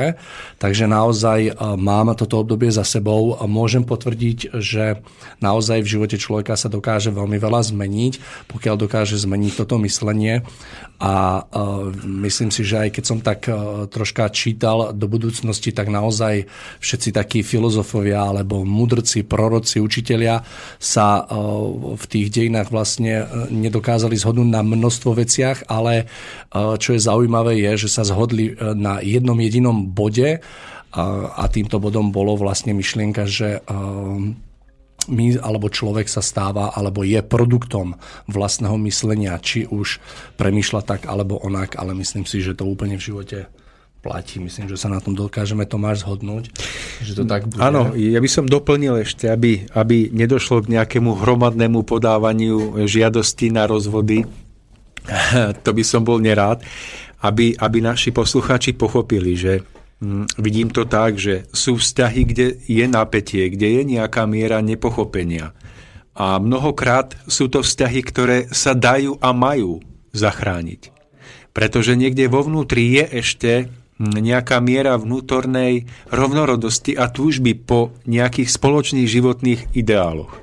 Ale potom máte vzťahy, kde je to vnútorné nastavenie zúčastnených tak rôzne. A ten stupeň vzájomného prepojenia, vzájomnej úcty a túžby zdieľať život spolu je tak nízky, že takmer neexistuje. Ak sa k tomu ešte pridajú rôzne prejavy e, tvrdosti, drsnosti alebo niekedy až násilia, tak sú to stavy, ktoré, v ktorých život vedie k morálnemu znehodnoteniu oboch zúčastnených strán. A e, keď teda hovorím o tom, že tie niektoré vzťahy sa rozpadávajú a, a je dobré nechať ich odoznieť a odlúčiť, tak sú to práve tieto vzťahy. Uh, tu je potom veľmi nebezpečné, že z mnohých strán, niekedy sú to zástupcovia náboženských obcí, že doliehajú na takýchto ľudí hlasy, ktoré sa snažia ich za každú cenu udržať pokope. Hm, poviem príklad. Hm, žena je presvedčená, aby zostala pri svojom mužovi napriek tomu, že jej muž ju citovo vydiera, možno ju fyzicky bije. A ona je presviečaná náboženskou obcov alebo okolím, že pri ňom musí zostať, pretože ak nezostane, tak spraví ťažký hriech, za ktorý bude potrestaná.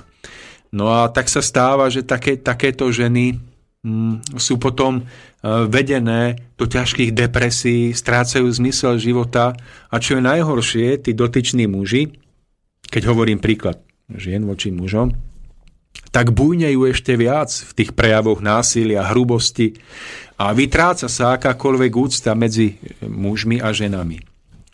Tak sa nazdávam, že by bolo potrebné to otočiť. E, otočiť to do tej polohy, aby v povedomí ľudí zavládol názor, že ak muž chce žiť so ženou, e, tak ju nemôže vydierať tým, že jej bude hovoriť, vieš čo, tak ty si mi raz povedala áno a ja nech by som ťa bil, vydieral, ty mi musíš byť verná a nemôžeš. Skôr naopak, musí zavládnuť názor, že ak aj žena dala mužovi svoje áno, tak je to za predpokladu, že muž bude verný tým ideálom cnosti, a pravej mužnosti a rytierstva, ktoré mužovi majú byť vlastné. A ak sa tomu spreneverí, tak prirodzene musí, musí uh, si uvedomiť, že ženu môže stratiť. Keby toto zavládlo vo vzťahoch, tak konečne by si napríklad mnohí muži viacej vážili svoje ženy. Pretože by chápali, že je to ako s rastlinkou, že ak ju nebudú polievať, tak vyschne. Takže e, tu je dôležité, aby aj ženy, pretože väčšinou bývajú utláčané ženy, ale samozrejme býva to aj naopak, aby našli odvahu vzdorovať niekedy tým vonkajším, niekedy cirkevným, náboženským, spoločenským útokom v snahe zachovať si svoju vnútornú slobodu a úctu. Pretože ak stratia úctu sami pred sebou, hoci pretože im niekto bude slubovať nebo po smrti, tak sa nazdávam, že budú žiť vo veľkom sebaklame a znehodnotia tým seba samých, ublížia svojim mužom a ešte viac ublížia svojim deťom. A budú predstaviteľmi takého vzorca jednania, ktorý bude viesť spoločnosť k úpadku. Takže keď už sme sa tu tak, tak trošku dotkli tejto témy ženy a muža, tak to bola taká malá odbočka, ale považujem ju za podstatnú, pretože mnoho žien žije v takom zneúctujúcom postavení, pretože majú strach zastať sa toho, čo je v nich čisté, čo vnímajú, že, že, že musí byť nedotknutelné. A ja by som bol rád, aby si uvedomili, že za určitých okolností majú nie len plné právo, ale aj povinnosť sa toho zastať, bez ohľadu na všetky tie eh, vonkajšie útoky z okolia. Idem sa Boris opýtať, či náhodou nemáme nejaký mail. Mm, mail tu zatiaľ nie je žiaden. Tak si napíšme, Mario. Napíšme si nejaký... Čo, vymyslím teraz ano, mail, dobre. Ale... No, ukážem, ako sa vymýšľajú maily. Chcete vidieť? No, no tak vyskúšajte. Píše nám poslucháč Jana, pýta sa takúto vec a vraví, že uh, včera som akurát bol v kostole a počul som, ako farár hovorí, koho pán Boh miluje, toho krížom navštevuje. A tak to môžem pokračovať maily, ale dobre, tak už keď som začal mailovať, tak ten mail dokončím, že lebo to je naozaj vážna vec, čo ste vy otvorili, pán Lemon. To no, nie je sranda. Teraz nás... poslucháče, je to tu, ja som povedal, teraz, že to 20 minút. Teraz sa to, teraz sa to začne. Počujte, nás teraz rukavice. počúvajú napríklad veriaci. Ideme. Teraz, no jasné, už si zase koroni kopne do katolíkov. To vôbec nie, ale, lebo to sa vôbec nemusí len katolíkov týkať. Ale toto je presne to. Pán Farár výjdu na kancel, sa postavia počas kázne a povedia, ako ho pán Boh miluje toho krížom navštevuje. Zapamätajte si, drahí veriaci, všetko zlé, čo sa vám v živote udialo, či to bola choroba nejaká vážna, to všetko vás má niečo naučiť. To vám pomáha. No a tak potom iste aj keď máte doma manžela, ktorý nepočúva alebo robí niečo v tomto zmysle zlé. Berte to ako veľkú posilu, berte to ako skúšku životnú, ktorú buď ustojíte, alebo ak neustojíte, hriech, pekla. Presne tieto strašné veci, čo hovoríte. Takže teraz, keď takýto mail prišiel, tak poslucháč Jan sa vlastne pýta, že, že kde je hranica toho, kedy je to ešte niečo, čo vás posilňuje, s čím máte zápasiť lebo vás to v konečnom dôsledku zocelí a, a povedzme aj, môže to byť dôsledok vášho predošlého života alebo niečoho, čo si máte akoby odžiť, vyskúšať. Čiže inými slovami, kedy je to ešte niečo pre vás vnútorne prospešné? A kedy sa to už preklápa do polohy, že od toho treba ísť preč, aj pod hrozbou táranín farára o tom, že keď to spravíte, pôjdete do pekla. Takže ja ďakujem za otázku. Tomáš. Ja, no, treba ja, sa poďakovať ja ďakujem poslucháčovi Jánovi práve. Som, som, som chcel vyzdvihnúť jeho, jeho vecnosť a jeho, jeho, e, to, ako pozoruje tému. Takže Jan, ďakujeme. A tešíme sa aj na ďalší váš e-mail. Mm, ja by som k tomu povedal toľko, že, že na jednej strane si vážim prácu farárov, kňazov, pokiaľ sa snažia udržiavať vzťahy pokope, pokiaľ sa snažia predísť tomu, aby sa vzťahy nerozchádzali kvôli nejakému ľahkovážnemu citovému výkyvu, ktorý by mohol po chvíľke pominúť, aby tie deti, ktoré zo vzťahov pochádzajú, aby neboli zbytočne osamotené. Takže dokázal by som vyzdvihnúť túto snahu vo, vo, svojej, vo svojom, v tom najlepšom úmysle. Ale tu by som videl, že tá hranica medzi tým, koho Pán Boh miluje, toho krížom navštevuje, mm, je, je, spočíva v tom, že mm, táto myšlienka hovorí o tom, že Boh niekedy nechá alebo dopustí na človeka nejakú formu utrpenia, napríklad v tej podobe, že človek príde o zdravie, alebo ho prepustia z práce. Pretože táto daná životná situácia ho môže prehlbiť a môže ho vnútorne posunúť ďalej. Ale takáto forma utrpenia nemá nič spoločné e, s prežívaním života, kde si vás druhý človek neváži, kde vami pohrda, citovo vás vydiera, alebo na vás používa násilie. Čiže tá myšlienka, koho miluje, toho krížom navštevuje, sa nevzťahuje na zotrvávanie v takýchto vzťahoch, ale týka sa toho, aby človek dokázal správne zvládnuť určité životné situácie, do ktorých je postavený napríklad v otázke zdravia, napríklad v otázke zamestnania a podobne, ktoré život prináša sám o sebe. A potom, ale toto nemá nič spoločné s tým zotrvávaním vo vzťahu, kde vás niekto vydiera a podobne. Takže v tomto vidím veľký rozdiel.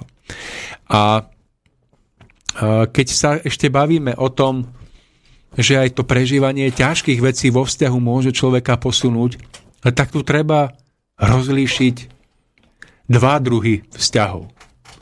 Jeden je vzťah, kde medzi dvoma ľuďmi vládne vnútorné pochopenie alebo vnútorná túžba po smerovaní k niečomu, čo majú spoločné, nejaký zmysel, nejaký cieľ života. Ale kvôli temperamentu, kvôli povahovým nedokonalostiam sa stáva, že v tom vzťahu to niekedy zaiskrí že muž je niekedy ukričaný, alebo žena sa niekedy roznevá kričí, alebo dôjde aj k nejakej ostrejšej, vonkajšej výmene. Nazdávam sa, že ak ale vo vnútri tohoto vzťahu stále vládne túžba, aké si také je tam to vnútorné skryté vlákno vzájomnej lásky, tak je potrebné cez všetky tieto vonkajšie problémy prejsť.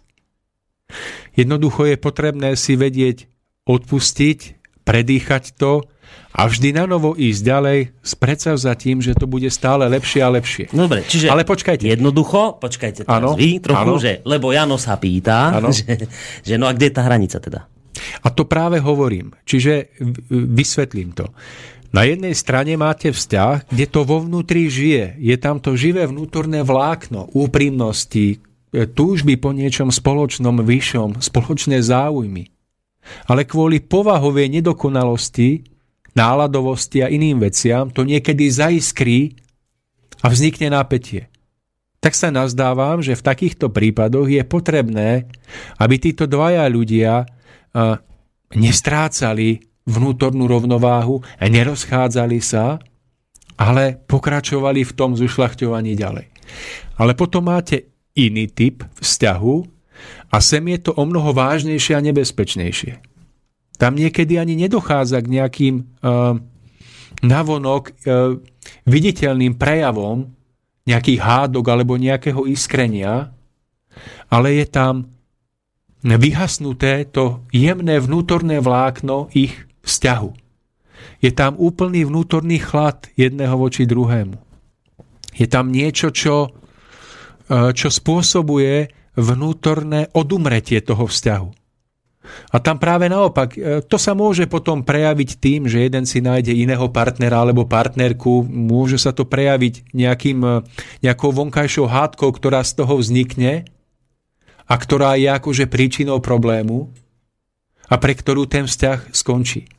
Ale nazdávam sa, že tento vzťah už, už vlastne je vnútorne odumretý a preto nemá význam ho ďalej oživovať a pokračovať v ňom. Takže v tom vnútornom prepojení týchto dvoch ľudí vidím odpoveď na otázku, či majú alebo nemajú vo vzťahu pokračovať. V miere toho vnútorného života vzťahu. A to je niečo, čo je veľmi osobné, niečo veľmi individuálne, na čo je veľmi ťažko zodpovedať všeobecne. Hm. Pretože jedine tí dvaja ľudia medzi sebou dokážu vnímať, či je tam ešte to živé vlákno, ktoré ešte ten vzťah udržiava pokope alebo vyhaslo. Ale ešte raz pripomínam, že tá výzva, koho Pán Boh miluje, toho krížom navštevuje, nemá nič spoločné s tým, že napríklad žena má zotrvávať vo vzťahu, kde je zneúcťovaná. To je nesprávne pochopenie významu tejto vety. Ako náhle je žena vo vzťahu, kde je zneúcťovaná, mala by z tohoto vzťahu odstúpiť. Dobre, a ako v tejto chvíli vnímate to, že v cirkvi katolíckej je to tak, že keď sa vznikne situácia, že naozaj muž ženu bil, alebo bol alkoholik, alebo ešte si našiel k tomu aj inú, no proste predstavte si úplne, že oplána hrozného a takí sú. A teraz tento oplán proste sa s tou ženou nakoniec rozvedie, tá žena od neho odíde z objektívnych dôvodov a táto žena v církvi, momentálne je to tak, ja viem, že je teraz v církvi o tom diskusia práve za tohto far, farára, za tohto pápeža Františka, ale momentálne je ten stav taký, že tá žena, ktorá ukončila to manželstvo z objektívnych dôvodov, voči ktorým nikto nebude namietať, ale ona nemôže ísť na sveté príjmanie. Nemôže tú oblátku jesť. A teraz pre tieto ženy, veriace ženy, pre, pretože sú neveriace, tieto netrápia, je to jedno, hej, ale pre, predstavte si hlboko veriacu ženu, ktorá toto považuje za veľmi dôležité a o túto možnosť prišla nie preto, že ona niečo urobila zle, ale mala tohto oplana protivného, a nakoniec ona je potrestaná tým, že nemôže chodiť na tie... No, Áno, na hej? sviatosť. Na svia, sviatosť. A mne to strašne akože nie, nespravodlivé voči, voči tým ženám? Ako sa uh, na, na toto pozeráte? Ano. Lebo prečo tú otázku kladiem? Lebo evidentne církev ešte stále v tomto smere to vníma tak, keď, keď sa na to pozriete ako v globále, že čo to vlastne znamená. No už tak to znamená asi toľko, že všetkým ženám veriacim týmto dáva církev najavo, že sa nerozvádzajte. Za žiadnych okolností, lebo ak to urobíte, rátajte s tým, že príde toto. A toto je toto je veľmi vážny problém. Ja som sa ešte vlastne v minulom zamestnaní často stretával s týmto problémom, že vám to ženy hovorili niektoré, že to, keď hovoríte o tom, že niektoré ženy môžu mať zo zlého vzťahu napríklad nejaké depresie, tak aj z tohto niektoré môžu mať depresie, že sa nemôžu tieto sviatosti e, mať a tak ďalej. Im to spôsobuje reálne, reálne problémy. No ale církev im dáva týmto najavo, že vidíte, to je trest za to, že ste sa rozviedli. Mm, je potrebné, aby celková výchova dievčat a potom aj celkové vnútorné nastavenie, nastavenie žien bolo spojené s tým, že tým najvyšším, prečo žena vznikla, prečo je na zemi a čím môže obohatiť život okolo seba je, aby si dokázala rozvinúť a zachovať svoju vnútornú dôstojnosť a úctu aby žena pochopila, že toto je ten najcenejší klenot, ktorý v sebe nesie a má. Aby pochopila, že čokoľvek, čo by sa jej v živote chcelo postaviť do cesty, s tým, že by na tento klenot chcelo siahnuť alebo ho strhnúť dolu, bez ohľadu na to, či by to bolo zamestnanie, zamestnávateľ alebo jej vlastný manžel. Že toto všetko by, by mala byť schopná obetovať preto aby si túto vnútornú cnosť zachovala. A nazdávam sa, že toto je to najvyššie a čo je dôležitejšie než nejaké suchopárne udržiavanie vzťahu bez vnútornej náplne. A tak ako ja poznám Evangelium Ježiša Krista, tak môžem s istotou povedať, že práve takáto žena, ktorá by kvôli svojej vnútornej hodnote opustila muža opustila čokoľvek, by bola v jeho očiach tou pravou ženou. A práve ona by bola tou osobou, na ktorú by s láskou a s vľúdnosťou vzhliadala, ktorú by s radosťou prijal do radov svojich nasledovateľov. A nazdávam sa, že všetky ostatné ženy, ktoré by kvôli nejakej vonkajšej vypočítavosti, strachu nechali pošpiniť toto krásne a ušlachtilé v sebe iba preto, aby sa nevzopreli nejakým vonkajším prikázaniam alebo spoločenskej mienke. Takže hoci by ich církev akokoľvek príjmala a uznávala, tak práve oni by boli samotnému Kristovi veľmi vzdialené. A preto to vidím tak, že Samotné učenie Ježiša Krista bolo učením nie pre elitu, ktorá sa v tom čase javila byť ako spravodlivá, ako tá, ktorá zachováva Možišové prikázanie, ale už vtedy to bolo učenie, ktoré malo skôr bližšie k tým, ktorými spoločnosť opovrhla. K tým, ktorými vtedajšia židovská církev opovrhla. A tak sa nazdávam, že keby mal tú hostiu alebo tú sviatosť rozdávať samotný Kristus, tak by tú ruku asi s tou oplatkou stiahol. Pred ženami, ktoré zotrvávajú vo vzťahoch, kde strácajú úctu, kde dávajú zlý vzor svojim deťom, kde nechávajú svojich mužov bujnieť v ich tvrdosti a hrubosti ale s radosťou by tú ruku natiahol. Tam zozadu toho radu tých všetkých účastníkov v kostole by ukázal prstom tej jednej, ktorá v kútiku sedí učupená v strachu, že ona nesmie prijať, aby jej pokýval prstom a požiadal by ju, aby predstúpila. A jej by daroval to svoje telo ako tej, ktorú si najviac ctí. Tak uh, vidím to tak, Boris, že uh, naše ponímanie kresťanstva sa veľmi spozemštilo, že stalo sa viacej niečím, čo sa pýta na to, ako to vidí církev, ako to vidia náboženskí hodnostári, ale už nie na to, ako by to videl Kristus, ktorý kedysi chodil po zemi. A takisto už on kedysi povedal, neprichádzam k zdravým, ale k chorým. Neprichádzam k spravodlivým, ale nespravodlivým.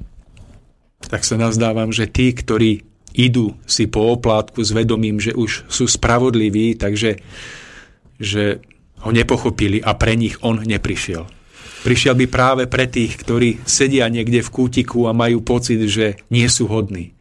A práve tých by vyzdvihol. Takže tie najviac ubité, tie najviac ponížené ženy alebo muži, ktorým je opovrhované, ktorým je zakazované predstúpiť, by boli, by boli hrdinkami novodobého kresťanstva. Čiže poslední by boli prvými? A naopak. A naopak.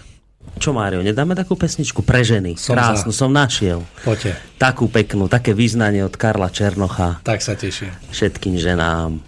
Aj tým, ktoré majú teraz trápenie, aj tým, ktoré nemajú trápenie. Toto sa v tejto chvíli hodí.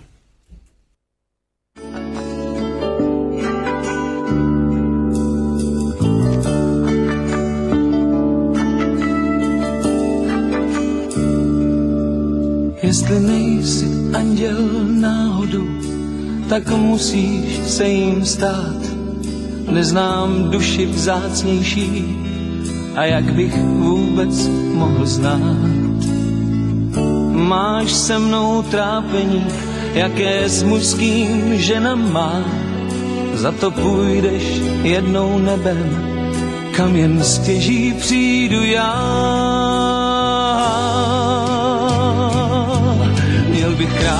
Tvou nosit na rukou, to bych zvládnul s vládcem víc. Jenže já se znám, čas postrádám, když mám ti pravdu říct, je tak snadné mít čas, mít tě rád, tohle vím už spoustu dní. Chceš-li pravdu znát, jen poslouchej mou řeč, mé vyznání.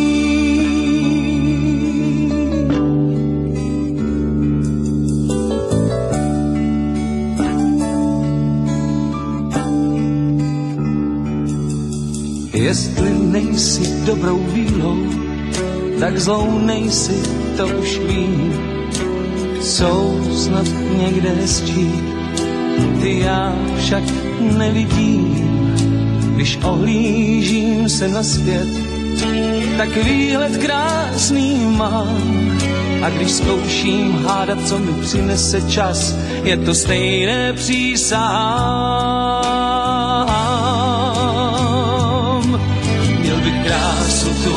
Nosit rukou, to bych zvládnul s vládcem víc. Jenže já se znám, čas postrádám, když mám ti pravdu říct, je tak snadné mít čas, mít tě rád, tohle vím už spoustu dní.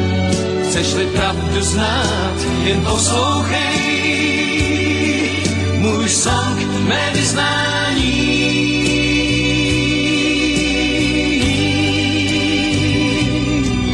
Měl bych krásu tvou nosit na rukou, to bych zvládnul s vládcem víc. Jenže já se znám, čas postrádám, když mám ti pravdu říct, je tak snadné mít čas. Mít tě rád, tohle vím už spoustu dní. Chceš-li pravdu znát, jen poslouchej můj song,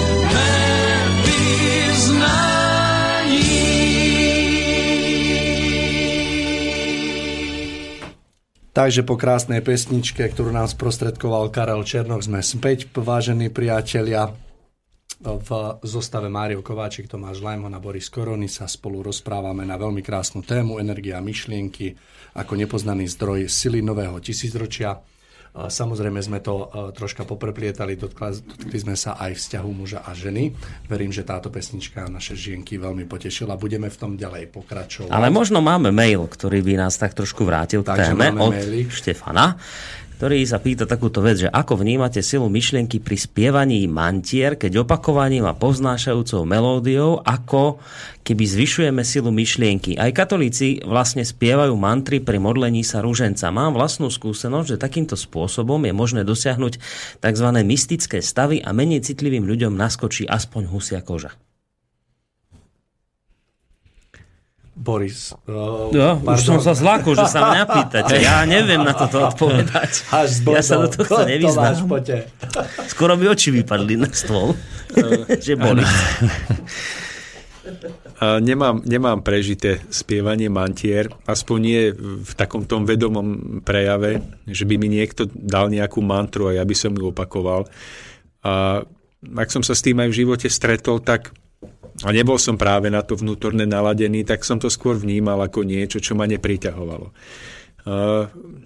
Vnímam to tak, že mm, v človeku niekedy vyvstane celkom prirodzene nejaká melódia, vyvstane mu v myšlienkach nejaký refrén nejakej piesne a väčšinou je to preto, že mu tá daná melódia alebo ten refrén piesne má čo povedať. A človek vtedy celkom prirodzene si túto melódiu alebo túto myšlienku o svojom vnútri opakuje alebo si ju aj navonok spieva.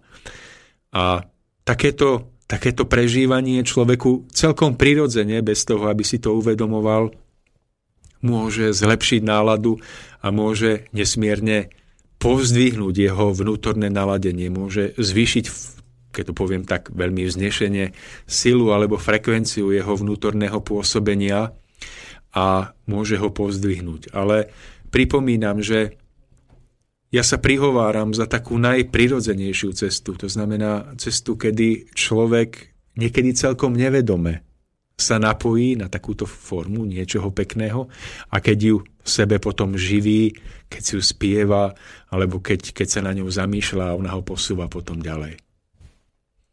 Ale nemám nič proti tomu, ak niekto má inú cestu a je presvedčený o tom, že práve tá jeho cesta je pre neho dobrá. Ak nemáme ďalší mailik, tak ja by som sa opýtal, Tomáš, vám takú otázočku, ako myšlienka ovplyvňuje prejav druhého človeka? Alebo toho hmm. druhého hmm. človeka vo všeobecnosti? Ja som vlastne ani nepene nechcel, aby tá predchádzajúca časť e, zapôsobila ako nejaká manželská alebo predmanželská poradňa, pretože každý jeden z nás toho máme v živote dosť a hľadáme tú cestu, ktorá je správna Skôr to, milí poslucháči, chápte tak, že sa tá téma prirodzene vyvinula. No a k tejto vašej otázke, Mário, tak e, vnímam, že má dosť veľký dopad, že má dosť veľký dosah. Hmm.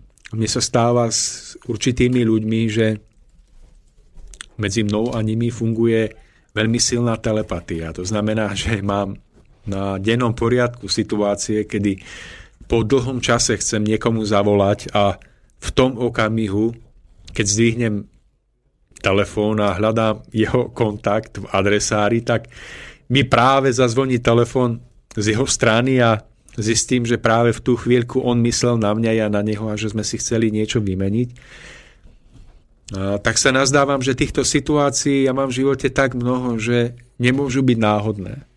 Že medzi ľuďmi existuje nejaký vnútorný prenos energie, prenos myšlienok a že tento prenos je závislý od toho, do akej miery je tá jedna a druhá strana spoločne naladená. Že pokiaľ ľudia sú spolu vnútorne spriaznení nejakým hlbším citom, nazvime to, že citom vzájomného pochopenia, spoločného naladenia, spoločnej lásky, tak dokážu sa o to ľahšie naladiť na nejakú rovnakú vnútornú frekvenciu a dokážu potom na základe týchto vln prenášať medzi sebou jeden na druhého svoje vnútorné vnemy. Čiže mm, mne sa napríklad včera prihodila situácia, že som vyrezával obraz a som si spomenul na to, že mám ísť po syna na vlak. A v tom hovorí manželke, že prosím ťa, nevieš, kde mám telefón, idem sa pozrieť, koľko je hodín, že, že či už nie je 7 hodín, lebo bude musieť ísť po toho syna. A v tom mi zazvonil telefón.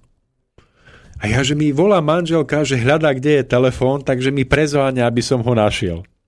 Tak som ho našiel tam niekde bokom, idem ho zdvihnúť a pozerám, a to nebola manželka, ale to bol syn, ktorý mi práve volal a prosil ma, aby som po ňoho prišiel na vlak. Asi 20 sekúnd predtým som intenzívne pocitoval potrebu sa s ním skontaktovať, aby som po ňoho mohol na čas prísť. Tak som nakoniec po ňoho išiel a sme sa stretli. To sú situácie, ktoré, ktoré prežívam na dennom poriadku hlavne s ľuďmi, s ktorými som v podobnom vnútornom naladení. Takže chcem tým všetkým povedať, že som presvedčený o tom, že medzi ľuďmi môže existovať ovplyvňovanie na rovine myšlienok a že toto ovplyvňovanie je o to silnejšie a intenzívnejšie a vyvoláva konkrétnejšie obrazy, o čo viacej sa ľudia vnútorne poznajú a o čo viacej sú si vnútorne podobní v tom svojom naladení. A na základe tohoto hm, som vnútorne presvedčený aj o tom, že takýto prenos môže prenášať aj myšlienky, pocity a nálady. A toto má veľmi vážny dopad, pretože prakticky to znamená, že napríklad ako myslíte na druhého človeka, to znamená napríklad ako myslí muž na svoju ženu, podľa toho sa ona formuje. Inými slovami môžeme povedať, že ako muž, uvádzam príklad, muž voči žene, mohlo by to byť aj obrátenie, ako muž myslí na svoju ženu, také vlny určitej sily alebo energie k nej prichádzajú, ovplyvňujú ju a oživujú v nej určité nálady. Mám v živote prežité, že keď som na niekoho myslel v obťažkaní nejakými pocitmi ľútosti alebo sebalútosti, alebo keď som na niekoho myslel v takomto negatívnom naladení, tak sa stalo, že tento človek mi povedal celkom nezáväzne od iných vonkajších životných okolností, pretože bol pekný deň, bolo čo jesť, bol, bol slniečko svietilo, že je náhle unavený že sa necíti úplne vo forme a že nevie vôbec prečo. A ja som si uvedomil, že moje vnútorné naladenie voči dotyčnému nebolo úplne svetlé a radosné. Že v ňom bolo niečo, nejaký koreň nejakej negatívnej emócie, ktorá sa akoby na diaľku na tohoto človeka cez mňa prenášala. A paradoxne potom pre skúšku som zažil aj opak. Keď som si uvedomil, že ja nechcem predsa dotyčnému človeku škodiť a ubližovať, že, že myšlienka má veľkú silu, tak som si strážil svoje vnútorné naladenie a myšlienky voči dotyčnému človekovi. A náhle sa stalo, že mi zavolal a povedal, že prežíva niečo krásne že prežíva nejaké radostné vnútorné naladenie a vlastne ani nevie prečo. Pretože všetko navonok prebieha tak, ako inokedy úplne bežne, bez nejakých zvláštností. A ja som si opäť uvedomil, ako veľmi medzi ľuďmi, ktorí sú citovo prepojení, ako veľmi intenzívne a silno rozhoduje to, v akom sú jeden voči druhému, v akom sú naladení. A teraz hovorím o tom, že myslenie, cítenie, ktoré má muž voči žene, veľmi silno ovplyvňuje túto ženu. A to práve preto, že žena je svojim vnútorným založením o mnoho, a keď stojí správne tak, ako žena stať vnútorne má, tak je viacej vybavená pre vnímanie a prežívanie týchto jemnejších citov, jemnejších emócií a jemnejších energií. A ona práve kvôli tomu dokáže intenzívne vnímať vplyvy, ktoré k nej prichádzajú z okolia. Toto je niečo, čo je dvojsečnou zbraňou vo vnútornej výbave ženy, pretože ona dokáže vďaka tejto väčšej vnímavosti veľmi silno a intenzívne vnímať rôzne úskalia a nebezpečenstva, ktoré sa týkajú jej osoby, jej detí, jej rodiny, všetkého, s čím je citovo spojená. Čiže je v tom určitá ochrana. Ale je v tom aj nevýhoda, v úvodzovkách nevýhoda, ktorá je spojená s tým, že ak dlhodobo prežíva a vníma niečo negatívne, tak to vníma veľmi silno a silno ju to emocionálne vyťažuje a vyčerpáva a strháva. Takéto naladenie potom počase môže dôjsť do štádia, že sa cíti byť unavená, prečerpaná. Skôr alebo neskôr sa na nej môže prejaviť nejaký zdravotný problém. Samozrejme, príde lekár, e, rieši ten zdravotný problém, prídu nejakí liečitelia s tzv. duchovným poznaním a hovoria, že ona spravila niekde v živote chybu, pretože je chorá. Ale v mnohých prípadoch je koreňom problému to, že ona ako najjemnejšia a najvnímavejšia časť bola odzrkadlením nejakých jemnejších vnútorných energií a nálad, v ktorých bola, ktorým bola vystavená. A tak v skutočnosti ona ani tak nebola príčinou toho, že je chorá, ale stala sa signálom alebo majákom toho celkového naladenia danej rodiny, daného vzťahu, daného spoločenstva. A tak ochorela. Ale rovnakým spôsobom je možné sa ovplyvňovať pozitívne. A je možné pomáhať si k tomu, aby sme boli zdraví a pomáhať si k tomu, aby sme prežívali radosný život. Takže tu chcem povedať, akú nesmiernu zodpovednosť máme my ľudia jeden voči druhému v, spočívajúcu pardon, v tom, že nám je umožnené jeden na druhého myslieť. Tá zodpovednosť spočíva v tom, že akého druhu sú naše myšlienky voči dotyčnému tak ho ovplyvňujeme. A pripomínam, že pretože žena je o mnoho jemnejšia a vnímavejšia ako muž, tak ona o to intenzívnejšie v porovnaní s mužom zachytáva všetky jemnejšie myšlienky a city, ktoré na ňu z okolia doliehajú. A preto má práve muž obrovskú silu a povinnosť chrániť ženu na tejto jemnejšej rovine pred tým, aby nebola vnútorne citovo oslabovaná tým, že by na ňu myslel nízko alebo nejako negatívne. A to je práve situácia, ktorá je veľmi zaujímavá, pretože my žijeme v spoločnosti, kde mnoho mužov je ochotných ísť za, za, za ženy, za národ, bojovať proti migrantom, alebo je ochotných, ja neviem, postaviť sa pred úrad vlády, aby ochránili svoje rodiny pred nejakou formou chudoby, rozpredaja štátu a podobne, ale nevnímame, že na tej najdôležitejšej rovine, na ktorej kde sa rozhoduje o ochrane alebo neochrane toho najjemnejšieho, čiže a najkrajšieho, to znamená našich žien, že tam sme úplne bezcitní, že tam sme úplne nevnímaví. Pretože nerobí nám problém mať nízke myšlienky, žiadostivé myšlienky, myšlienky, ktorými voči našim ženám sa prejavujeme ako ich najväčší nepriatelia a ich najväčšie hrozby. Práve preto, že nevnímame potrebu chrániť ženy vnútornou čistotou. A tu chcem zdôrazniť ešte raz, aké nesmierne dôležité je to, že žijeme vo vzájomných vzťahoch. Čím sa vzťah stáva osobnejším, e, vrúcnejším, čím sa viacej stáva dôverným, tým silnejší prenos vzájomných emócií a myšlienok prebieha. A tým narastá obrovská zodpovednosť zúčastnených za tento vzťah.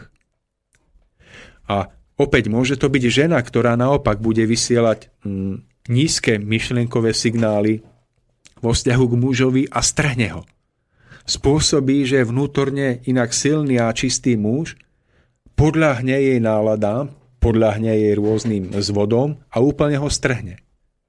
Ale môže to byť aj naopak, muž môže takto pôsobiť na ženu, ovplyvní ju a padne. Takže chcem povedať, že je veľmi dôležité uvedomiť si, že prenos myšlienok je nesmierne silný práve v tých vzťahoch, ktoré sú najdôvernejšie. Lebo tam je tá cesta, tam sú tie brány medzi ľuďmi otvorené do Korán. A tam je potrebné si uvedomovať, aká nesmierna zodpovednosť počíva v každej jednej myšlienke, ktorú voči dotyčnej osobe vyšleme. To je nesmierna zodpovednosť, ktorá je postavená na, na ramená mužov a na ramená žien vo vzťahu. tak sa môže napríklad e, stať, že aj napríklad žena, ktorá nie je dokonalá, nie je dobrá, má nejaké chyby, môže byť pôsobením muža nádherne vyzdvihnutá do výšky a môže sa nádherne zdokonaliť. Ak ju muž na rovine myšlienok na základe prirodzeného vzťahu a lásky príjma takú, aká je a vnútorne jej pomáha. To znamená, ak vidí nejakú nedokonalosť, ktorú každá žena aj každý muž má, tak si nepovie, no aha, aká je zlá, koľko jej chýba k dokonalosti. Ale uvedomí si, že jej myšlienkami môže pomôcť stať sa lepšou. Ak ju neodsúdi, ale práve naopak, v myšlienkach jej pošlie silné precítené prianie, aby sa mohla zdokonaliť, aby sa stala lepšou. A mám prežité, že ak muž takto dlhodobo pôsobí na svoju ženu, tak nech by bola predtým akákoľvek nedokonalá, zlá. Ak je táto žena aspoň trošku otvorená a chce sa stať lepšou, tak táto pomoc zo strany muže, muža je nenahraditeľná. A môže spôsobiť, že z tejto ženy sa po rokoch, po mesiacoch, po rokoch stane úžasná, krásna bytosť, ktorá žiari svojou príkladnosťou. A opäť je to iba o tom, že táto žena je dlhodobo vnútorne formovaná pohľadom a postojom jej vlastného muža do lepšej a dokonalejšej podoby. A odtiaľ máme aj ten príbeh o, o princovi a zakliatej e, žabe, kedy sa zalúbený princ, kedy sa princ zalúbi do žaby a čistou láskou, ktorou na ňu pôsobí, sa z tejto škaredej žaby vykluje skutočná kráska.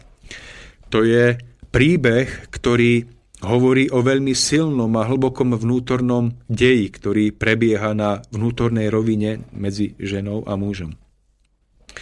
Tá žaba je v tomto prípade osoba, alebo v tomto prípade žena, ktorá má nerozvinuté vnútorné schopnosti, ale v ktorej je ukryté to krásne, dobré, čisté srdce tento muž sa nenechá uh, zmýliť tým, čo vidí, ale stále sa snaží vidieť ten vnútorný obraz skrytej krásy, ktorá je v tejto žabe a dlhodobo chce v tejto žabe vidieť krásnu princeznú, ktorá je nádherná, ktorá má nádherné vlastnosti, tak sa stane ako lusknutím alebo mávnutím čarovného prútika to, čo sa stane v rozprávke, že žaba sa náhle premení na nádhernú princeznu.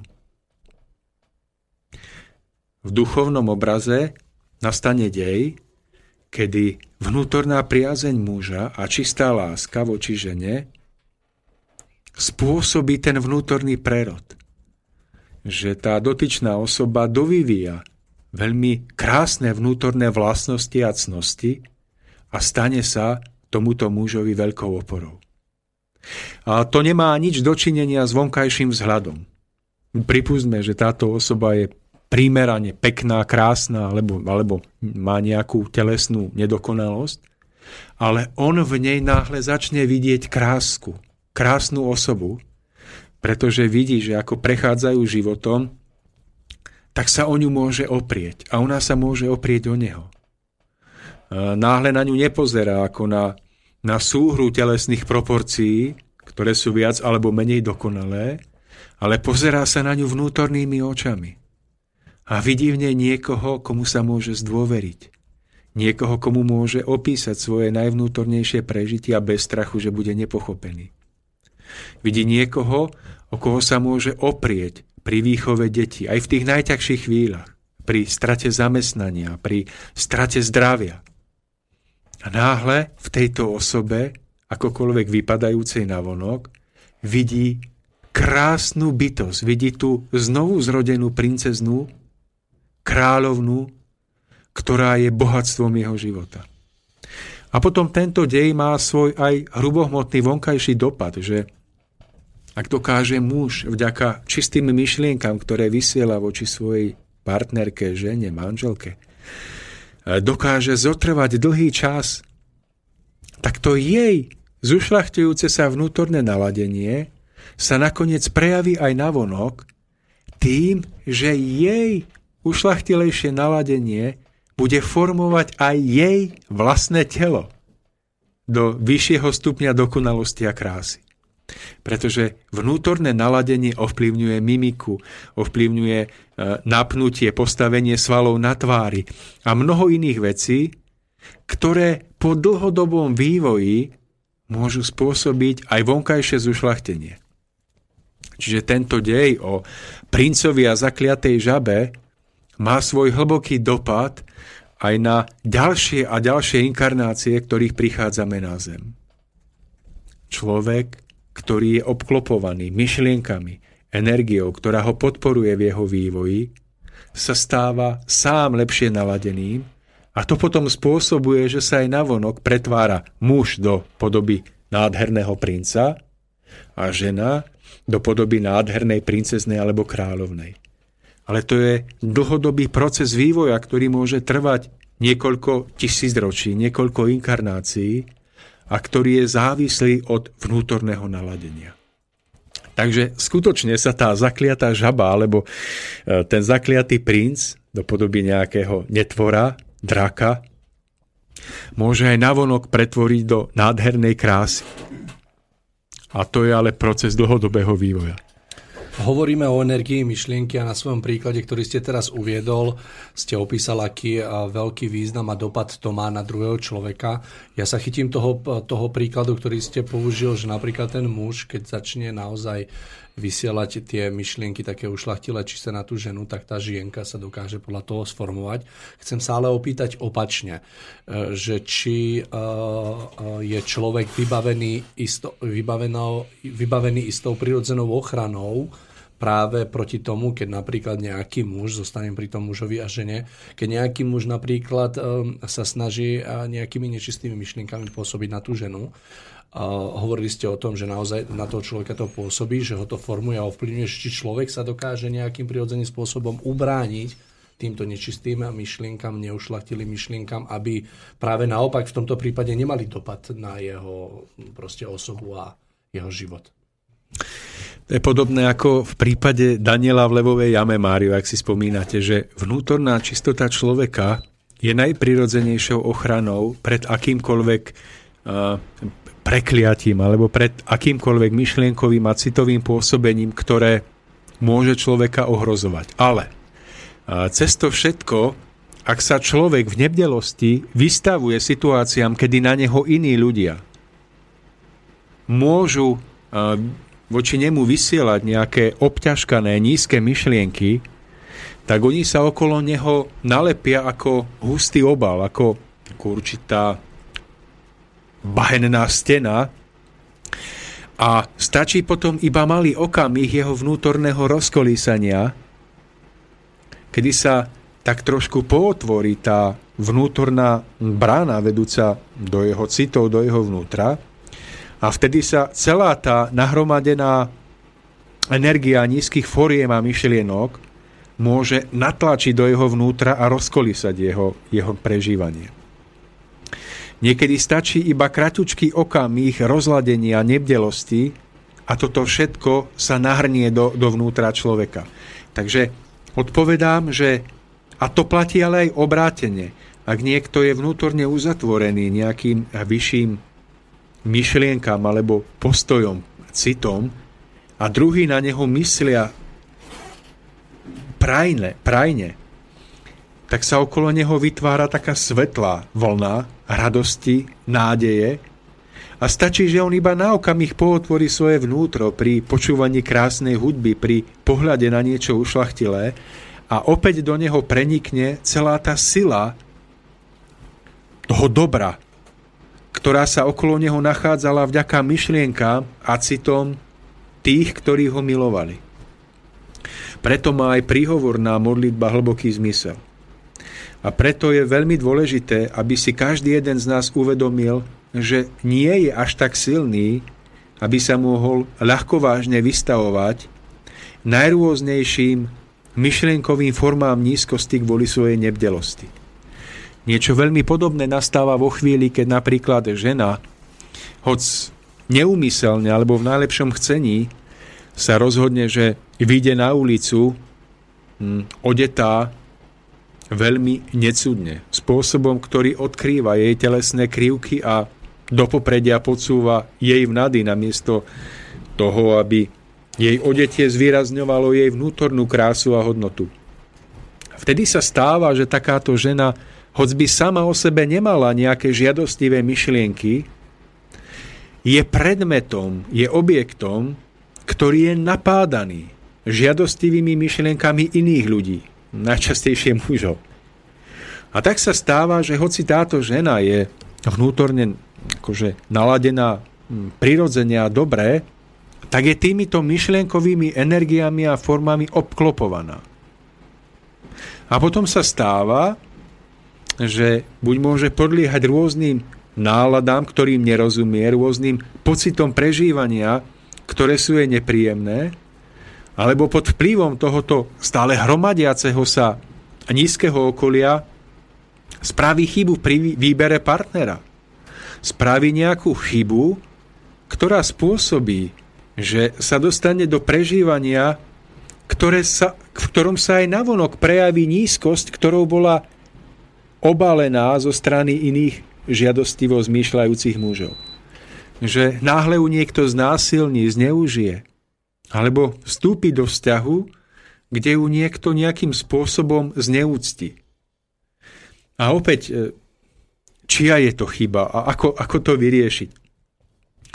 Dôležité je si uvedomiť, že mnohým takýmto dejom predchádza to nevinné vystavovanie sa rôznym myšlienkovým útvarom a formám, ktoré skutočne nezriedka je podnietené aj ľahkovážnym spôsobom odievania, vystupovania. Preto hovorím, že telo ako také je krásne. Ja sa nazdávam, že tak telo muža alebo ženy môže byť krásne, ak ho človek neznehodnotí, alebo ho obezitou, alebo nejakou formou ne- nestrhne dolu. Ale to ešte neznamená, že ho má človek navonok vystavovať, pretože veľmi rýchlo sa môže stať, že táto telesnosť vybudí nižšie emócie, a spôsobí na rovine jemnejších energií obrovské katastrofy. Takže chcem iba povedať toľko, že myšlienkové pôsobenie od muža k žene a od, žene, od ženy k mužovi má obrovskú silu. Je o to intenzívnejšie a silnejšie, o čo je ten vzťah dôvernejší a vnútorne otvorenejší. Preto, aby sme neskončili nejakým negatívnym obrazom o pošpiňovaní žien a naopak, Skúsme si iba uvedomiť, že ak dokážeme vidieť na našich blížnych, na našich partneroch, partnerkách, nie je to, akí sú, ale to, akí by mohli byť, ak im pomôžeme, tak sa môžu stať veľké zázraky do budúcna.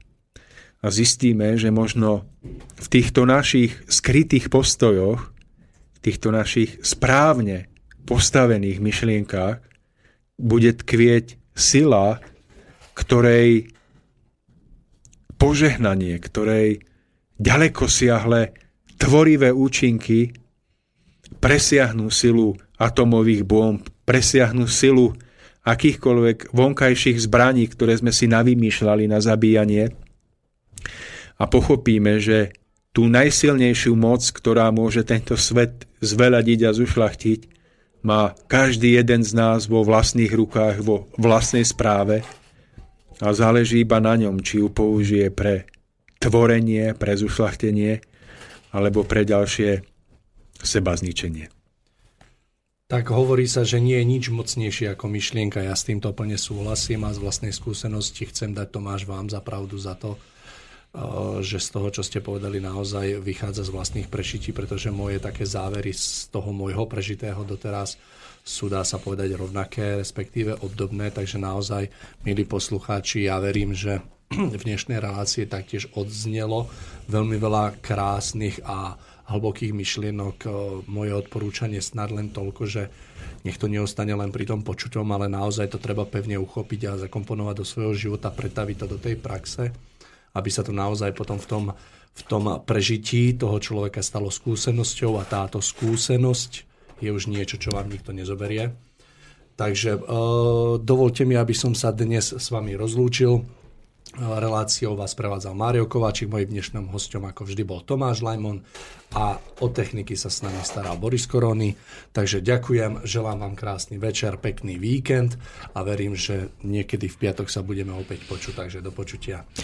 Milí posluchači, ja vám ďakujem za váš čas, za pozornosť a prajem vám, aby myšlienky, ktoré budete prechovávať, aby boli stále viacej a viacej naplnené svetlom, niečím povznášajúcim, čo bude prameniť zo slobody vašich duší a aby sme spoločne pochopili, že podporujúca myšlienka, ktorú vyšleme niekomu z našich blízkych, nech by sa nachádzal akokoľvek ďaleko, nech by akokoľvek trpel, môže byť tým najcenejším, čo mu môžeme darovať a poslať, čo je niekedy hodnotnejšie než ktorýkoľvek dar, ktorý mu môžeme kúpiť a, a darovať. Prajem nám všetkým, aby sme v tomto vnútornom obdarovávaní stále rástli a poznávali jeho skutočnú krásu, pretože v tomto vidím, že spočíva obrovské oblaženie, obrovská radosť, ktorú môžeme prežívať. Tak sa o to neochudobníme a, a poďme to prežívať. Do, Do skorého počutia, priatelia. Táto relácia bola vyrobená vďaka vašim dobrovoľným príspevkom. Ďakujeme za vašu podporu.